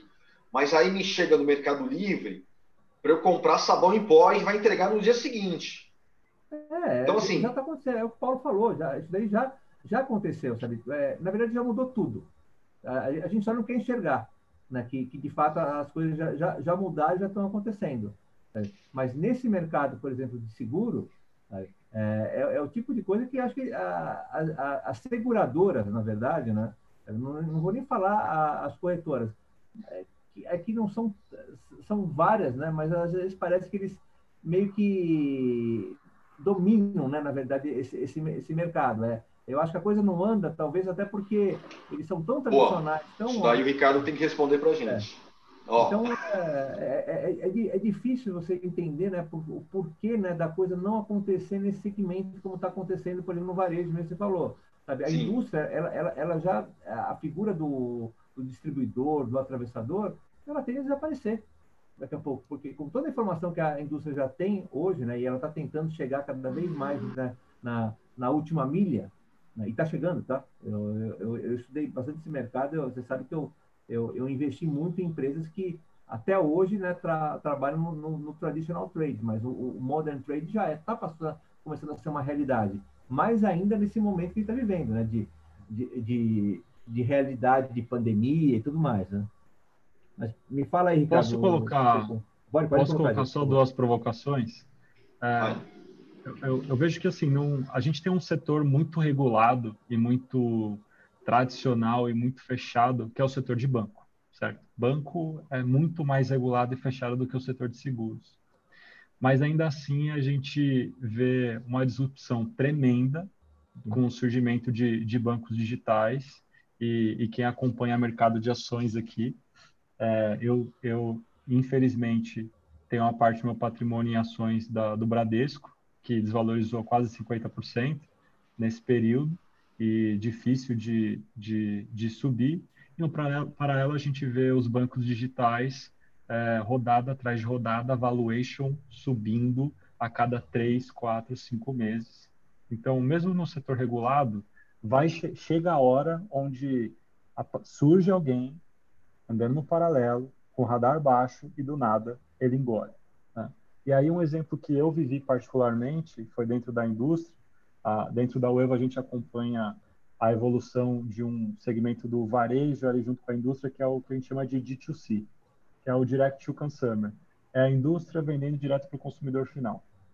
Há aproximadamente cinco anos atrás, eh, a gente já vinha fazendo trabalho com algumas indústrias e existia uma, um medo, mas um medo muito grande dessas indústrias começarem a vender para o consumidor final com medo de, ou esse era, era qual? Olha, eu vou desgastar minha, a relação que eu tenho já com a revenda, com a minha rede de distribuição. Então, poxa, eu vou, eu vou começar a vender para o consumidor final, mas como é que fica a Casas Bahia? E como é que fica o, o a Marabras e o Extra? E, e por aí vai. É, mas o fato é que começou-se ali um trabalho, né? é, e D2C acabou virando uma realidade. É, eu não, eu não, hoje, dentro da Web, da Web para vocês terem uma ideia, a gente ajuda desde indústrias que vendem meias a venderem direto para o consumidor final, até indústrias que vendem motocicletas a vender direto para o consumidor final, sem passar pela concessionária. A, a, a gente própria, conectou... a própria Record, Diogo, o caso da Record, isso que ela fez agora, vendendo vendendo a fazenda direto para o consumidor final, através da, do canal dela digital. Perfeito. A Yamaha, pensa assim, um negócio tradicional. Yamaha, ok? Concessionária, 300 concessionárias no país para vender motocicleta. Eles cortaram esse processo. A venda da motocicleta está na mão da Yamaha, não está mais na mão da concessionária. É, então, assim, há cinco anos atrás, existia uma série de preocupações e, e medos e como é que isso vai, vai acontecer, mas aconteceu. Então, a, a pergunta que eu gosto de sempre deixar para o meu cliente é cara, é, você vai estar tá do lado de quem puxou o movimento ou você vai estar tá do lado de quem está chorando porque não está no movimento? Porque o movimento vai acontecer. Todos os, eu, eu realmente acredito que todos os setores vão se transformar. E a frase do Paulo é perfeita. Ele falou, ele falou o seguinte: não vai existir negócio tradicional em algum momento. Todos eles vão passar por uma transformação. Uh, e, e, pode ser que já exista hoje, e provavelmente existe já em algum lugar do Brasil ou do mundo, alguém produzindo tecnologia ou modelo de negócio inovador para a área de seguros e qualquer outro setor que precisa de ganhar uma atração, precisa de investimento, precisa de visibilidade, mas vai acontecer. Fala, Ricardo. É, é isso mesmo, tá? Eu acho que assim, existe sim um fator é, limitador, vamos falar assim, que é, que é a parte de legislação, né, regras e tudo mais, mas eu acho que tem muita coisa que pode correr por fora sim, né? É, acho que o, o, grande, o grande é, é, entrave, acho que não tem que ser essa parte da, da, da, legislação em si, o que pode ser, o que não pode ser feito, né? É, mas sim como, como ativar é, esse, esse consumidor final, né? Que é, o, que é o desejo de todo mundo, né? É, tanto num, num, em bancos, quando a gente for falar assim, ah, é, mesmo com, com a questão da pandemia, que trouxe para a gente, é, bancarizou muita gente que estava fora do, desse bolo, né? Ainda assim, existe, existe muitas pessoas que estão fora desse bolo ainda, né? Acho que o desejo de todo mundo é, sei lá, é, vamos falar assim, pô, você não vai querer desse bolo querer ter um milhão de, de, de clientes novos, né? 2 milhões de clientes novos, 5 milhões de clientes novos que não estavam dentro desse sistema e você está trazendo para cá, né? É, então, nem sempre está brigando por um, por um bolo que é o mesmo bolo, né? A gente pode sim trazer inovação, trazer coisas aqui, transformações que a gente traga é, pessoas para o mercado, para um novo mercado que, que ele não estava antes, né? Então, é, é, para esse povo aí que era não era bancarizado, né? Então, o que, que o que, que deixou de atrair esse público para dentro, né? O que que o que que o que que aconteceu que ele não podia entrar? Então eram as taxas, a dificuldade de cadastro, né? A dificuldade de, de acessar esse público. Então a marca não chega até até esse público, né? A gente vive numa grande cidade, né? A maioria acho que todo mundo aqui, onde a gente vê muitas tem contato com muitas marcas, né? É só você sair, sei lá, 100 quilômetros de São Paulo que você já começa a não ver metade das marcas que tem aqui, né? Então, todo mundo tentando é, é ativar as mesmas pessoas, né? E brigando, talvez, por um negócio que está tá, tá bastante acirrado, e você vê que, na verdade, você pode atingir um outro público diferente, né? Tem que adaptar o que você tem, adaptar as soluções que você tem para atingir um público diferente. Então, é, trazendo até para o tema né, de, de, de, inovação, de novo, é o que, que a empresa quer, quer atingir, o qual que é o resultado que ela quer atingir, né? E aí, é, é, depois disso, é pensar como que a gente vai, vai fazer isso, né? O quando eu acho que, é, é, igual a gente fala hoje, né? As empresas estão pensando, não, beleza, olha, transformação digital.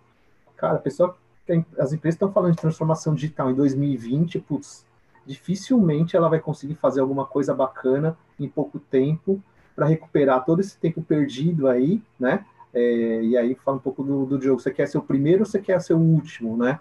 É, então, a pessoa que está falando hoje, não, vamos promover a transformação digital, cara, já perdeu muito tempo, né? Esse é, esse é o cara candidato a ficar lá para o final da fila aí, né? Em algumas coisas. Esses jargões também, cara, que eu já cansei de ouvir, sabia? Transformação digital, LEDs. Quer me ver irritado, sabe? É ver uma empresa pegar e falar, não, vou criar um LED para fazer isso daí, sabe? É, isso, isso, isso é balela. É, é, que nem o Paulo estava falando lá, né, que um CEO procurou ele para fazer, falar, porque ele tem que fazer blockchain. Ele não sabe o que tem que fazer. Eu sei, ele tem que fazer isso daí para não perder emprego. Sabe? Então ele, ele falou, falou de, de, deixa eu pegar e, e me mexer porque daqui a pouco eu vou, eu, eu vou cair fora, sabe? E, e, aqui entre a gente, a gente não está preocupado com isso.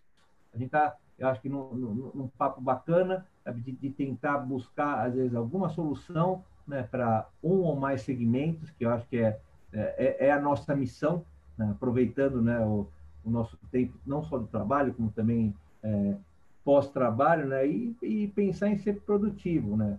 ser produtivo no sentido de ser inovador mesmo em, em, em alguns segmentos, sabe? De pensar uhum. novos negócios, novas formas de fazer a coisa, né? se a coisa vai crescer de forma exponencial ou não, né? que é, também é o, é o, que se busca, né? Quando a gente fala em tecnologia, quando a gente fala em software, a gente fala de é, escalar, né? E, sim, e, sim. E, quanto mais melhor, né? E, e, nesse mundo, né, que a gente está discutindo aí, né, que é super conservador, né, de, esse mundo de seguro, né? Aí, alguma coisa tem que ser feita, tem que ser feita rápido, Ricardo, sabe? Porque é, o, o, o, tempo né está urgindo já né com, com relação né, né a, a, esse futuro. E, e, é uma coisa o seguro é uma coisa necessária né? É, é a segurança né que você compra né? Como eu, como já falei né para para garantir né a substituição de um patrimônio ou, seja o que for né? Você faz seguro de tudo né? Você sabe bem né e, uhum. e, e isso ainda continua né havendo bastante inovação, né? Pode surgir uma Sim. coisa nova, vão, vão estar tá criando um seguro para isso também, né? Sim. É, uma coisa também que, que eu acho que contribui um, é, é para essa falta aí de, de, de, de, coisa assim, é a oxigenação, né? Então, assim, é, a gente... Estou em alguns grupos, né, que, que, que são focados nessa parte de, de insurtechs e tudo mais, e aí comparando, por exemplo, com, com é, fintechs e tudo mais, você percebe que a, a idade média das pessoas que entram como fundadores ou que são membros das equipes dentro, dos, dentro das startups, né, que mexem com seguro versus as, as de fintech são muito maiores, né? Sim, Isso faz com que então é, você não você não está atraindo aquele jovem, né? Que você fala, pô, o cara o cara mira no quê, né? O cara mira no Nubank, o cara mira, né? Num, numa fintech aí, né? De, de sucesso. E ele não tem muito modelos é, é, inspiracionais, onde eu falo, cara, puta, eu quero trabalhar com seguro. Sair da faculdade, eu tô, é a minha vontade de trabalhar nesse mercado e inovar nesse mercado, né? Então ele é um pouco, pouco atrativo, né, para esse público de, de mais novo, né? É pouco atrativo para as pessoas, por exemplo, que é, mudam, de, querem mudar de segmento, né? Então, por exemplo, pô, eu, eu, eu tenho no meu portfólio, ah, já trabalhei em varejo, já trabalhei em, em banco, já trabalhei em né? Ele fala assim, pô, ele não pensa em, né, em rotacionar às vezes para esse mercado. Então, é um, é um grande problema também a parte de oxigenação. É, tanto é que a gente fala que quando, quando vem players de outros mercados, de outros segmentos, ou que tenham outras formações, pô, é super bacana, né? Traz é, é, outros fatores diferentes do que todo mundo vê, né? Aquele negócio que quando você fica muito tempo naquele negócio, você fica bitolado, né? E aí você não consegue perceber coisas acontecendo, porque você sempre trabalhou assim, é, é, é, é sempre é, normal, né? Você vê aquela coisa sobre aquele, aquele prisma, né? É, e quando você você reparte aí com outras cabeças, outras, né? É, que atuam em outras frentes, você traz elementos novos que podem ser aplicados. Então, acho que esse é um dos fatores aí também. Ou seja, Ricardo, diversificar né, as pessoas, os ramos, colocar, né, não ficar só naquele nicho com aquela, né, só com aquelas pessoas, não, é só área de marketing, então só vou conversar com a área de marketing. Não, conversa com o TI, com o RH, ou um, um artista, ou um, um, cara que faz crochê, não sei. Não sei se é isso, Diogo, que você, você ia comentar, enfim, vai lá. Não, achei bem legal o que o Ricardo colocou é, realmente o, o, universo de fintechs é sexy, né? Ele ficou um negócio sexy. Todo mundo quer trabalhar com fintech, quer fornecer tecnologia para fintech, quer criar uma fintech. E aí esse esse ponto que ele colocou é bem legal. Como que a gente, o que, que pode ser feito para que um negócio tradicional ele ele se transforme num negócio sexy, que atraia atraia jovens para para participar dele, para inovar ali dentro. Isso é uma provocação bem interessante. É. Muito legal. Que... É... Vai lá, Ricardo. Rodrigo, acho Não, que é assim, a, eu... a, a, Ana queria falar também uma, uma hora aí, né, Ana? Pode, pode falar, pode falar. Vamos, vamos, vamos fazer o seguinte aqui, então. Ó, é, ó, a gente está chegando às 21 horas. Quem tem pergunta aqui para algum deles, coloca no chat. Eu vou abrir para a Ana, que ela foi a primeira aqui põe no chat, eu tenho pergunta. E assim, também o horário, a gente se estendeu um pouco, né? O assunto tá, tá muito bom. não sei o time aqui do Diogo, do João, do Paulo também, do Ricardo, contando que também, tá? É, e aí, num trabalho como esse, eu já estou aqui falando pelos meus colegas, assim, cara, é, tanto é, WhatsApp, se vocês quiserem comunicar com alguns deles, com o Ricardo, por exemplo, é, eu vou deixar meu WhatsApp, pode me mandar que eu passo. E também rede social LinkedIn, eles são bem acessíveis é, nessa, nessa, nessa, nessa questão também. Eu sei que o Paulo é bem acessível, o Diogo, o Ricardo também. Só o João, João, você tem lá o LinkedIn. Tenho, tenho. Pode, pode, pode Mas eu estou com o seu telefone e também. É, e também tem meu telefone aí, fiquem à vontade. É um prazer. Isso, então é para vocês se comunicarem mesmo. Então eu vou abrir para a Ana. Quem tem pergunta, levanta duas, três perguntinhas para a gente encerrar. Vai lá, vai lá. Boa noite. Boa noite. Eu sou aqui de Salvador. Eu vou Boa falar noite. na posição. Olha, a baiana arretada, Ana. eu vou falar na essa intimidade aí, né, Ana? Isso.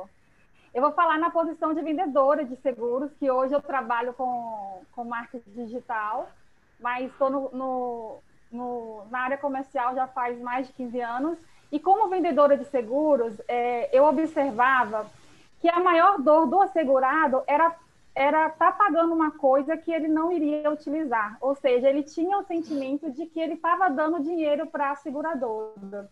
Aí nesse sentido, nesse sentido eu ficava pensando, o que de palpável eu posso entregar ao cliente, ao segurado, para ele não sair da corretora com este sentimento, né? assim, na época eu era uma estagiária e tal, e, e, essa pergunta já ficava sobre a minha cabeça. Com o passar do tempo, eu decidi criar um, um, um, um, um grupozinho, né, é, é, que a gente se encontrava a cada três meses, todos os meus segurados, e aí eu levava, né, o cara que dava educação financeira, eu levava o que dava educação de investimentos, eu levava um professor né, de cálculo, porque eu percebi que no meu grupo tinha muito estudante de engenharia, então, assim, aí o grupo era, tipo assim, uma forma de encontro, as pessoas desabafavam a sua dor de seguro, né? Então, assim, foi uma coisa muito bacana, porque, assim, e as pessoas que estavam lá, né, as pessoas que poderiam estar agregando lá, elas não estavam na condição de vender e de falar do seu produto aquele assunto ali ele surgia espontaneamente. Espontaneamente, o médico lá, que às vezes atrasava a prestação de seguro, não porque ele não tinha dinheiro, mas porque ele perdia o controle mesmo. Ele já estava desabafando a sua dor com o cara que trabalhava com educação financeira e educação de investimentos. Então, assim, eu consegui manter minha carteira de cliente por muito tempo é, dessa forma, entendeu? Não sei se é uma forma inovadora, mas foi a forma que eu encontrei. A gente precisa, quem está no ramo de seguro precisa pensar numa forma de entregar algo palpável também, né? Porque a pessoa quer viajar porque aquela viagem é palpável, ela vai sentir as emoções daquela viagem. E eu, e eu tenho certeza que dentro do seguro também existem essas possibilidades, entendeu? Então, assim, e, e, e, e, às vezes, quando eu via que o cliente estava assim, querendo fechar e não estava, eu ia para a sinceridade mesmo ah, Ana, um seguro de vida. Aí eu falei assim, um seguro de vida, e se você morrer? Né? Então eu falava com muita firmeza, e se você morrer, sua família? Então, assim, aí, aí acabava que ele, ele já começava a interagir, já começava a falar do filho e tudo mais, e já ia para o grupo lá, que a gente marcava, é, marcava a cada três meses, enfim. Né? Eu entregava algo palpável para o meu cliente. Show, Ana. Vamos lá, comentários aqui. E só dele desabafar ali, aquele encontro, para ele poder estar desabafando. Da, do, do, Eu tinha um cliente que ele falava assim: Poxa, eu já paguei tanto seguro que eu paguei um carro já para seguradora. Ana, né? Ah. é, é, é uma reflexão ou é, é uma pergunta? Então, assim, é uma reflexão, né? O que, ah. o que a seguradora pode entregar de palpável para o cliente, né? Legal. Deixa, deixa eu abrir aqui para o pessoal aqui mais. Quem mais, pessoal? Vai lá, vai lá. Oi, pessoal, boa noite. Oi, boa noite. É, eu ainda complementando o que ela disse, eu acho assim, eu pelo que menos que você faz, não. Dani, o que, que você faz? Eu, eu sou UX designer, então para mim é tá, né, envolver, se envolver com o cliente, entender a dor dele, ser empático e pensar como produto pode causar um impacto no cliente, é exatamente é, é isso que me, me fascina. Eu sou nova nesse mundo, mas é, é muito interessante entender como que o que ela disse, assim, é entregar um valor para o cliente, né? Isso é ser inovador. Óbvio que a gente né, fala de transformação digital e como a tecnologia está aí para causar diferença. De alguns anos para cá, a gente tem inteligência artificial, tem machine learning, a gente, como com pessoas, como usuários, a gente fornece muito dado, né? Então, hoje em dia, as empresas têm como conhecer melhor o usuário, entender qual é a dor dele. Muito bom. Se o agente do. Eu acho que foi o, o, o Diogo que comentou que o, se o agente dele entendesse qual era o modelo de negócio, teria atendido diferente, não daria atenção só na renovação, mas ente, entenderia que é um potencial cliente para outras vidas. Hoje em dia, a tecnologia está aí para isso, né? Para ajudar a gente, dar esses insights para a empresa poder trabalhar. E no ramo da segurança. Fechou seu áudio, Dani. Vai lá, isso. No ramo da seguradora, eu acho interessante que a gente é só penalizado, né? A gente não tem benefício. Então, assim, se eu tive meu carro roubado, se eu bati meu carro, se acontecer alguma coisa, o meu seguro pode aumentar. Mas se eu nunca levei uma multa, se eu nunca bati meu carro, se eu tenho um, um histórico. Cadu, anota essa. Anota eu, não essa. Sou, eu, não sou, eu não sou beneficiada por isso. Eu não tenho desconto, eu não tenho um prêmio, eu não tenho nada disso. Então, qual que é a minha vantagem, né? Eu sou uma das pessoas que pensa seriamente em vender meu carro, porque entre PVA, entre seguro, eu não tirei meu carro da, da garagem na pandemia. Eu pago uhum. um seguro barato, eu pago 250 uhum. reais por mês. É muito uhum. dinheiro. Jogar na lata do lixo nesse momento, né? Sim. Então, criar um, um, modelo de negócio, criar alguma ferramenta que vai me trazer um benefício de verdade, que vai sanar uma dor. É claro que se meu carro for roubado, pô, que bom que eu tenho seguro, eu vou ter outro. Mas se meu carro nunca for roubado? Se isso nunca uhum. acontecer, que benefício que eu estou tendo da seguradora? Né? E só até eu, eu deixei no link aqui no, nos comentários uma reportagem que a Hyundai e a Uber já lançaram, existe um modelo físico de um drone. Então, assim, o futuro está tá muito perto, né? As, a, a, previsão é 2023, isso está no ar. Então, como que as empresas estão se preparando para o futuro, para essa nova geração? Está tudo acontecendo muito rápido. Então, outro dia eu ouvi que provavelmente é, hoje, assim, a minha geração, quando tiver filhos, os meus filhos talvez nem precisam aprender a dirigir mais. É muito bizarro pensar nisso. Que meus filhos provavelmente não vão precisar aprender a dirigir, porque os carros vão ser autônomos. Então, o mundo está evoluindo muito rápido e as empresas não estão acompanhando esse movimento. Ainda estão presas no tradicional e são poucas as que estão realmente se deslanchando aí. Foi só uma reflexão também. Daniel, a, a, Embraer, a Embraer, junto com uma startup, tem um táxi autônomo já em negociação, que também é um drone, né? Na verdade, é um táxi autônomo é, aéreo em negociação com o Uber. E é. está é. já legal, no Vale do Silício sendo sendo feito. Né? Então, assim, é. esse de 2023 ele já está atrasado porque começa agora em janeiro já os primeiros testes em Las Vegas com a, com a Embraer. É. Isso aí sim, já, esse negócio do, do, futuro aí já é, já é realmente... Bem rapidinho também, acho que para dar oportunidade para todo mundo falar, mas assim, né, sobre o, o comentário da, da Daniela, por exemplo, né, eu vejo acho que duas coisas. Uma é o, é o problema que eu comentei do malefício de tratar todo mundo por média, né, então provavelmente você é uma pessoa boa, você está pagando no lugar de uma pessoa ruim e todo mundo tem o mesmo preço, né? Então eles te veem sempre como uma pessoa média. O bom paga pelo ruim, o ruim paga pelo tem um benefício pelo bom, né? A outra questão é quando a gente começa a falar de comportamentos individuais, né? Aí a gente entra num outro um outro mundo aí que também é, acho que é, é, é, é bacana de conversar, que é a partir de LGPD, né, de dados, o quanto de dados você está disposta a ceder para empresas para te conhecer melhor e poder fazer uma precificação melhor para isso, né? Então, é, entra naquele aspecto de, pô, é uma invasão, você saber onde eu estou andando, como que eu faço, o que eu não faço, né? É, com esse benefício, você está disposta a vender os seus dados para que tenha esse, essa troca do outro lado, né? Então, é, um, é uma também reflexão que eu deixo aqui também para complementar. Legal. Eu acho que a Fabíola queria comentar alguma coisa, a gente já passa depois para o Jean. Vai, Vai lá, Fabiola. Sim. É, então, oi, boa noite, pessoal. Eu, na verdade, o que, que eu queria falar é o seguinte, a minha perspectiva que eu tenho com relação ao seguro, né? Eu acho Fabiola, que, na verdade... Fabiola, eu... é, é, só comenta o que, o, que, o, que, o que você faz.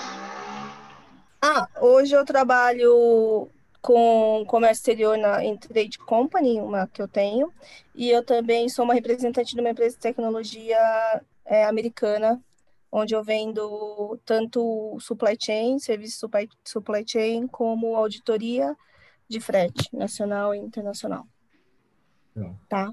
Então, só para falar assim, sobre o seguro, eu acho que a gente faz um seguro, minha perspectiva, tá? A gente faz um seguro para evitar dor de cabeça no futuro, é, então eu ve, eu tenho essa visão que assim não, não eu não faço seguro pensando em benefícios, eu faço um seguro pensando na dor de cabeça que vai me evitar lá na frente se acontecer alguma coisa com o carro, assim como eu também penso se eu faltar alguém na minha família de repente está com respaldo, é, uma safra um agricultor hoje ele faz um seguro não porque ele quer ter um ganho na safra dele, mas porque se de repente não chover, ele não perde o total do dinheiro que ele investiu. Então eu acho legal a gente pensar é, no seguro não como um benefício ou o que eu ganho com isso, mas na verdade é o que eu evito de perder no futuro e que é uma coisa que pelo menos eu pago para não usar. Eu tenho essa perspectiva de seguro, assim, sei lá. É isso muito que eu queria legal. comentar. Não, é, são olhares muito interessantes, né? Diferentes é, que a gente chega em conclusões aí. Uh, Jean, você quer colocar alguma coisa? Boa noite. Então, sou Jean, sou, sou arquiteto corporativo, mas agora me oriento mais no, no ramo do Work Anywhere. Né? Eu faço um desenho, você viu que é o, o a, a, a, época da sede poderosa, que vai, que, todo mundo trabalha, está do mundo de atrás. E hoje nosso desafio para amanhã é You Work Anywhere. É. Então a gente está montando um novo projeto sobre eh, esse mercado nascendo. Não, minha, minha, meu comentário só a, a, respeito do, do, seguro, porque estou um pouco surpreendido que não tem aqui no Brasil, no, no mercado brasileiro, cláusulas de, de bônus-malus é dizer que quem dirige bem, ele paga menos que a pessoa que dirige mal.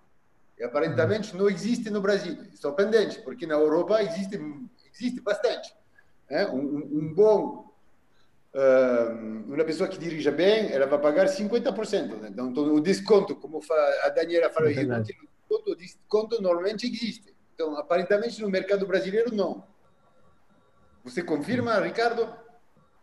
É, é o que a gente está começando a, a, ver, né? De novo, acho que é, é, é o início das coisas acontecendo, sair desse momento de, de olhar todo mundo como uma média e olhar isso como comportamento, né? É, o quanto tempo que vai, vai demorar para isso é, se propagar de uma forma boa no mercado e, e, todo mundo aprender com isso é o que é, é o desafio. Vamos ver se é, é todo mundo, se, se a velocidade com que as coisas vão acontecer vai ser suficiente para poder é, é, não perder mercado, aparecer novos competidores aí nesse meio tempo. Ok. E outra pergunta, é, a gente falou bastante da, do carro autônomo. Do que eu, eu entendi, o carro autônomo não, não aconteceu ainda por conta da responsabilidade do, da, do seguradora, da seguradora. É, é uma questão mais de responsabilidade uh, e, e, e, de empresas de seguro que não conseguem se acordar para dar ao mercado um quadro jurídico que seja estável, que seja você confirma isso ou não? Porque é uma questão de inovação. É, se é o bom momento de inovar é agora. Sim, sim, é isso alguns, mesmo. Em alguns países já aconteceu. Em alguns estados, em algumas províncias. Em outubro do ano passado, o evento da Oracle recebeu todos os convidados com carro autônomos e os levou do aeroporto até uh, o hotel com carro autônomos Tesla. É, já aconteceu, eles já têm definido e mapeado toda a região ali de, de Las Vegas e, de, e da Califórnia, do Vale do, do Silício, e é algo muito parecido com o mapa aéreo, ou seja, eles vão, eles estão se se locomovendo como essas regras, e é muito mais com essas orientações que estão sendo definidas do que efetivamente seguro. Na verdade, tem também essa, essa organização das, das empresas de seguro, mas eles redefiniram leis, normas é, e organização entre as entidades públicas, é, e isso já está funcionando é, e já está rodando. É, já está rodando, já é uma realidade. Isso já é uma realidade, já é uma realidade do transporte público, já é uma realidade do transporte de cargas, já é uma uhum. realidade de um ecossistema inteiro né, lá. Claro que aqui a gente leva um tempo maior. Acho que é mais a discussão de responsabilidade, né? Então, por exemplo, num carro autônomo, se acontece um acidente, a culpa é de quem? Da montadora, né? Exatamente. Da pessoa, é o do carro, né? Então, sempre existem essas discussões, sim. Legal. É, vou passar aqui para o André. O André está com, com, a mão levantada. André, o que, que você faz? Manda ver. Boa noite a todos. Obrigado pelo convite. Meu nome é André, eu sou consultor de TI já há 30 anos, mais de 20 no mercado de seguro, o Ricardo já me conhece. Sim, verdade. E assim, algumas questões que vocês colocaram são bem interessantes, mas complementando o que foi dito, o ramo de seguros também é altamente regulatório. Então, muitas vezes a empresa pode querer inovar, mas você depara com um órgão regulador que ele leva às vezes dois, três anos para aprovar qualquer mudança que você faça. Então, não é assim, eu quero lançar um produto inovador, como, como citou aí o pessoal da Europa, e trago, que não passa. Então, você tem um entrave regulatório muito forte. E o próprio exemplo que foi dado de que você pega pelo GPS, você segue o carro, você você mapeia quanto que o cara andou, você não pode, porque a LGPD proíbe as empresas de fazerem isso sem autorização. Porque se eu fizer isso, eu, a empresa vai ser processada porque ela está usando os dados da pessoa sem, sem essa autorização. Então, a inovação pode ser feita, mas com muito cuidado, principalmente num órgão extremamente regulado. E, infelizmente, a, a parte da SUSEP, que é o que faz essa regulação, ela é muito retrógrada. Você participa de reuniões de lá que levam tardes inteiras para discutir um tema e você a pauta que foi discutida vai ser feita daqui a três ou quatro reuniões na sequência. Então são muito lentas. Eu posso citar um exemplo que eu tive um problema de seguros que de vida que a gente tinha que mudar alguma coisa para lançar um produto e esse produto ficou adiado um ano e meio até ter a liberação da SUSEP para você poder fazer. Então, tem que ter inovação, concordo, esse é o tema que todo mundo está falando, mas precisamos também de um movimento com os órgãos relatórios para flexibilizar um pouco mais. Porque é, é muito complicado, o Ricardo sabe bem, porque quando você bate alguma coisa na SUSEP, ou quando chegam fiscais SUSEP de uma seguradora, é o pânico geral. Porque eles chegam como sendo os fiéis da balança eles querem ver o relatório que eles pedem para daqui a uma hora, daqui a duas horas, e dando bronca em todo mundo se fez ou se não fez. Então, é um processo ainda que ele tem herança de ditadura militar, inclusive. E André, você tocou num ponto interessante, né? Você sabe do que que ele se utiliza? Da não estruturação da própria empresa, porque a hora que ele vira para a empresa e fala assim, eu quero um relatório X, para daqui uma hora, essa empresa não está preparada para entregar esse relatório X. Ela não Sim, está estruturada para entregar esse relatório. E na maioria das vezes, as empresas não têm a estrutura suficiente para entregar as informações.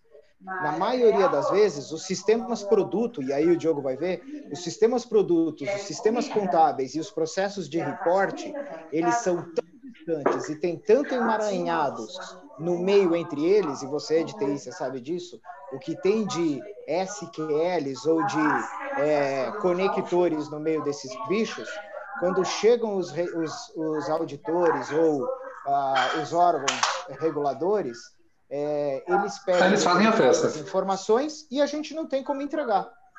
E esse é Sim. o ponto. Esse é o ponto. As empresas hoje se seguram para não mexer no emaranhado que está dando certo, ou que dá o mínimo de segurança, para não fazer algo que eles sequer sabem como sair do momento que está.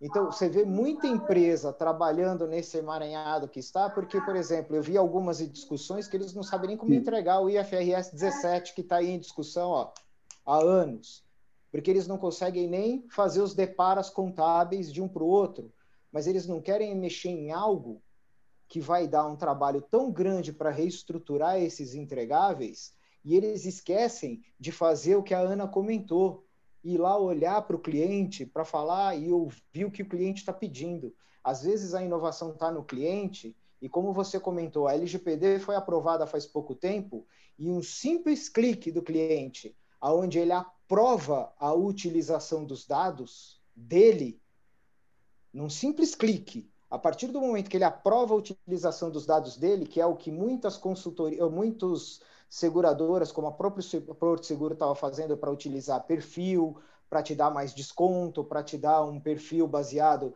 se você tem multas ou não tem multas, ele carrega a informação do Detran, e aí já tem algumas seguradoras te dando se você é o famosa ficha limpa ou não é o ficha limpa. E aí, respondendo ao Jean, assim, algumas seguradoras começam a carregar a individualização é, da, das pessoas, e aí com o clique da autorização, né, o cara vai lá e fala assim, sim, eu te autorizo você é, ter as minhas é, informações individuais, e aí sim ele tem uma vantagem em detrimento daquele que tem três, quatro, cinco é, sinistros. E aí as, o back-office, e aí para finalizar, a, a, o back-office está de, é, dificultando a inovação do front-office. E a, a última mensagem é o seguinte: a gente não pode ter essa divisão. A gente tem que quebrar esses dois silos e, de uma vez por toda, a hora que chegar o, o auditor e falar assim: eu preciso do reporte que comprove o risco que vocês assumiram na carteira X. Tum, aperta o botão está aqui. O tum, aperta o botão está aqui, com uma estruturação e com uma modernização também da empresa como um todo. Este é um processo que vai entregar que o contador é tão responsável do user experience, né? Teve a, acho que a Dani, a Daniele comentou que UX, né, o famoso novo nome, user experience é de responsabilidade de todos, desde aquele que criou um WhatsApp para escutar o que alguém quer falar quando você tem um ente doente, até eu que estou aqui na contabilidade entregando um report. Porque se eu não puder entregar para esse cara, eu não tenho coragem de submeter um projeto de inovação para o meu CEO, porque eu sequer estou em conformidade, ou sequer sei como provar isso. Então, eu acho que esse ponto que o. Perdão, cadê ele? Fugiu da minha tela, rapaz. E eu estou tomando uns tarja preta ultimamente. Eu acho que é, ele até então... caiu, eu acho. É, eu acho que ele caiu. É, perdão, esqueci o nome. E aí, o problema de a gente trabalhar com finanças e com TI junto é que a gente aumenta a quantidade dos tarja preta, né? De uma vez por dia a gente toma ele de 8 em 8 horas. né? O Diogo sabe disso, o Ricardo, aí a gente vai, né, mistura tudo, então. E é isso. Então, a gente hoje não tem mais as duas áreas. A gente tem que garantir que o user experience, o experience ele é garantido pelo contador, pelo pelo uh, reporte institucional, que é para não ter essa pressão. Muitas das inovações não estão acontecendo porque eu não consigo ficar em conformidade. Não ficando em conformidade, o CFO tem a janela de vidro, ele não sobe os business cases, ele não, ele fica e a prioridade, né? E aí ele começa a colocar as prioridades debaixo do tapete, né? Aí ele fica só fazendo tal de manter a luz acesa. Porra, e manter a luz acesa eu sei que a gente acaba dando um monte de projeto aí para o Evo, que fica lá fazendo aquele monte de, de integração, mas, porra, é mais legal fazer as integrações com o projeto de inovação, não é não, Diogo? Fala aí. certeza, com certeza, mas é, como a gente discutiu aqui, é um processo, é todo isso. mundo está em transformação, as indústrias estão se transformando, o varejo se transforma, a área de serviços financeiros se transforma, a área de seguros se transforma, cada um no seu tempo, mas eu reforço o que eu falei. Todo mundo vai se transformar. É, e aí, para fechar meu meu ponto é, é, minha recomendação, minha dica, meu conselho, eu falo isso para o meu time, falo isso para mim todo dia, falo para os meus sócios. O grande ponto é seja adaptável. É isso. É, esse é o segredo. É, a, gente, a gente apoiou recentemente uma indústria gigante de, de eletrodomésticos, e no, nesse caso não foi a Brastemp, é, eles tinham o objetivo de, de se transformar, eles entenderam que o business deles estava, era um business centenário e tem que mudar, a gente está engessado. Aí eu tive uma conversa com um VP e eu falei para ele, olha, eu vou te falar uma notícia triste, é, infelizmente é uma notícia difícil, mas eu vou te falar um benchmark do que eu vi nas mais de 30 empresas que eu vi passar pelo mesmo processo que você está querendo passar. Você vai precisar trocar aproximadamente 80% do seu time. É, essa, essa é a realidade. Todas elas precisaram fazer isso. Algumas não aceitaram isso no começo, mas eu vi todas elas substituindo aproximadamente 80% do, do time. Ah, as pessoas, quanto mais tempo elas têm dentro de casa, é, o histórico é ruim, né, nesse, nesse sentido. Quando você fala de inovação, o histórico ele pode pesar contra. Então, a dica é para que você não, não faça parte dos 80% que, que, que vão ser convidados a se retirar, né, ou, como meu, meu sócio fala, ser promovido a consultor externo, é, você precisa ser adaptável, tá aberto a, a essas mudanças, né? não ser aquela pessoa que, que fica do lado de quem fica criando justificativa para não ter a mudança. Mas ao invés de falar, é, pô, mas por que você quer fazer isso? Muda a pergunta. Por que não fazer isso? Se coloca desse lado e aí eventualmente. Como eu te ajudo? Como eu te né? ajudo? Como eu te ajudo? Como você, eu participo? Como profissional, como empreendedor, como fornecedor de solução, você eventualmente vai ter mais oportunidade. É, então acho que esse é o ponto. Ser adaptável os negócios mudam. Se você está empreendendo num negócio hoje, daqui cinco anos seu negócio vai ser diferente. Até me conectei aqui agora há pouco com o Jean. Jean, parabéns, viu? Os escritórios que você tem no LinkedIn aqui, que você montou, sensacional. Eu devia ter te conhecido antes.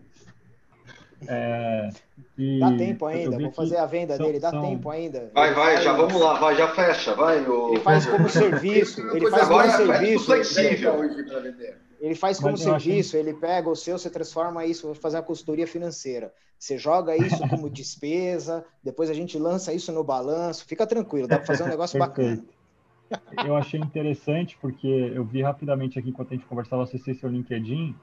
É, você tem um negócio, entrega um baita de um produto bacana, mas é o que você falou. O seu business vai eventualmente vai se transformar num curto espaço de tempo, num espaço maior, e você está disposto a então, esse, esse, essa é a mentalidade que a gente tem que ter. A gente está num, num, Não é um momento, é uma realidade.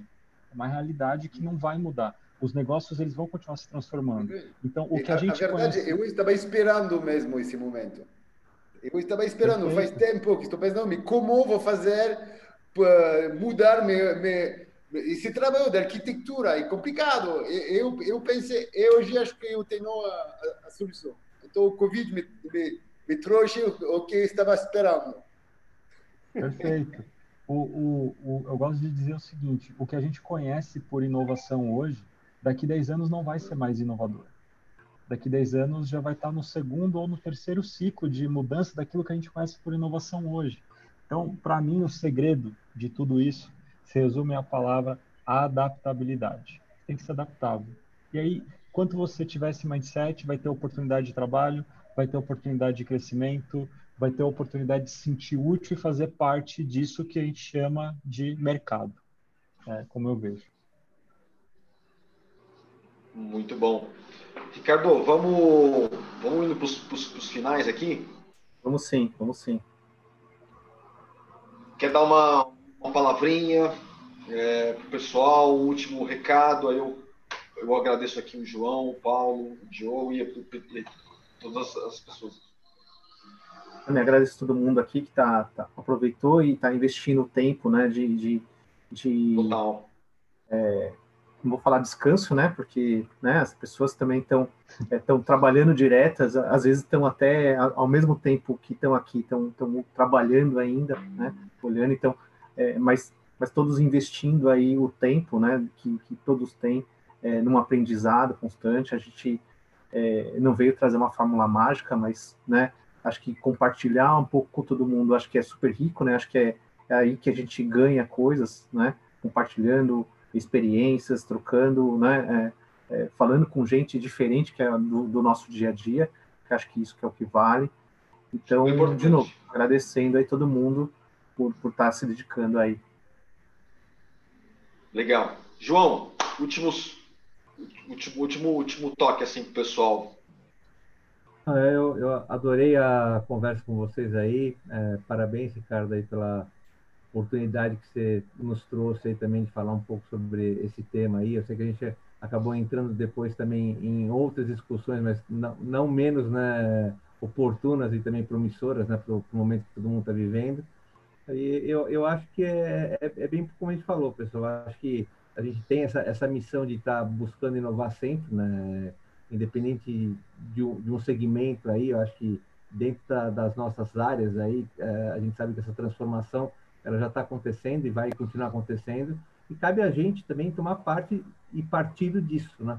É, não ter medo de, de, de se jogar nessa, nessas mudanças aí. É, não, é, eu, eu, sou um pouco suspeito, né, porque há algum tempo eu deixei de ser executivo e eu, eu parti para o mundo do empreendedorismo. Né? Eu, eu, embora tenha começado lá atrás, né, fazendo ciências atuariais, acho que vocês são do mercado, vocês devem lembrar. Eu comecei sim, a fazer sim. isso daí lá em 90. Né? Não terminei porque era uma coisa de doido, né? Eu sou maluco, mas não chego a, a, a tanto, né? Então, de, de, desde então, é, eu, eu, consegui passar por várias, vários segmentos. Né? O seguro sempre foi um que me deixou sempre bastante é, empolgado, né? Com, até pelo desafio né? de, de vender né? esse produto que, como a gente falou. E, mas, enfim, eu acho que a gente tem muito né, a, a, a trocar né, entre a gente. Eu gosto muito desse trabalho que o Rodrigo proporciona, né, de de poder né, trazer para a gente aí alguns temas, algumas discussões aí que são é, muito enriquecedoras para a gente, tá? Obrigado, pessoal. Foi um prazer. Obrigado, aí, João. Vai lá, Paulo.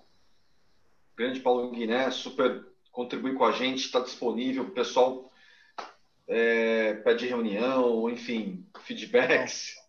Beleza. Rodrigo, obrigado. Obrigado a todos aí. Obrigado pela noite, pela companhia, pela paciência. Estou à disposição, pessoal. Meus dados estão aí é, Ricardo, João, Diogo, parceiraços todos. É, Jean, a gente já conversou aí, o prazer de estar aí com todos, aí, aí agora conhecendo mais pessoalmente, aí Mário, Fabiola, Silvia, Flávia, Silvia, duas Silvia, são duas Silvias. Ué, Silvia, Silvias. É, André, Danilo, é, o Raider, a Ana, e aí, estamos aí, pessoal, eu acho que isso daqui é sensacional, e temos que evoluir nas comunidades. Eu acho que isso daqui é parte do que vai ficar, inclusive. As comunidades é, evoluindo. Contem a, a gente tem, isso, a gente tem discutido isso, Paulo, e também com, com o Ricardo Nishimura, fazendo o meu merchan bem rápido para acabar, que é assim que funciona, né? É, isso aqui tem uma coisa assim de grupo, né?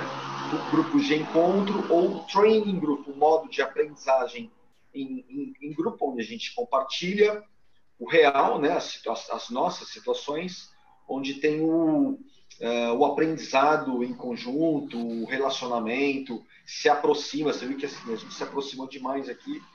Uh, e a gente é um clube, funcionamos isso aqui semanalmente com N pessoas de ramos diferentes. Se quiser oxigenar um pouco, o Ricardo é um dos nossos participantes assim já de alguns anos aqui.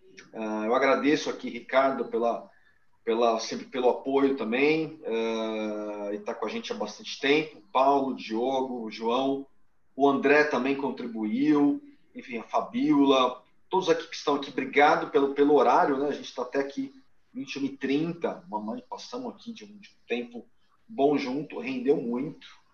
Uh, podem nos encontrar no LinkedIn, né? Os contatos estão aqui, eu também estou no LinkedIn lá, Rodrigo Gouveia. Temos o Instagram, Entre Clube Oficial, vai lá, dá uma olhadinha quem é que está por aqui. E é isso, acho que a gente se conectou, compartilhamos, aprendemos, e agora é continuar isso, né? Continuar esse, esse trabalho onde a gente pode se expressar, falar, se comunicar.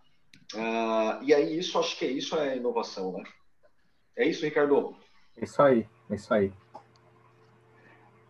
Gente, obrigado boa noite a todos e nos, nos conectamos. Vou deixar a sala um pouco aberta aqui, se alguém quiser pegar telefone, quiser pegar um e-mail, fiquem à vontade aqui em se conectar. Obrigado, Ana, também pela, pelo, pessoal, pela contribuição aqui. Pedro, André, obrigado, André. Valeu, Diogo. Obrigado. Tchau, tchau. Valeu, obrigado, Valeu, pessoal. Obrigado, desculpa cair aqui.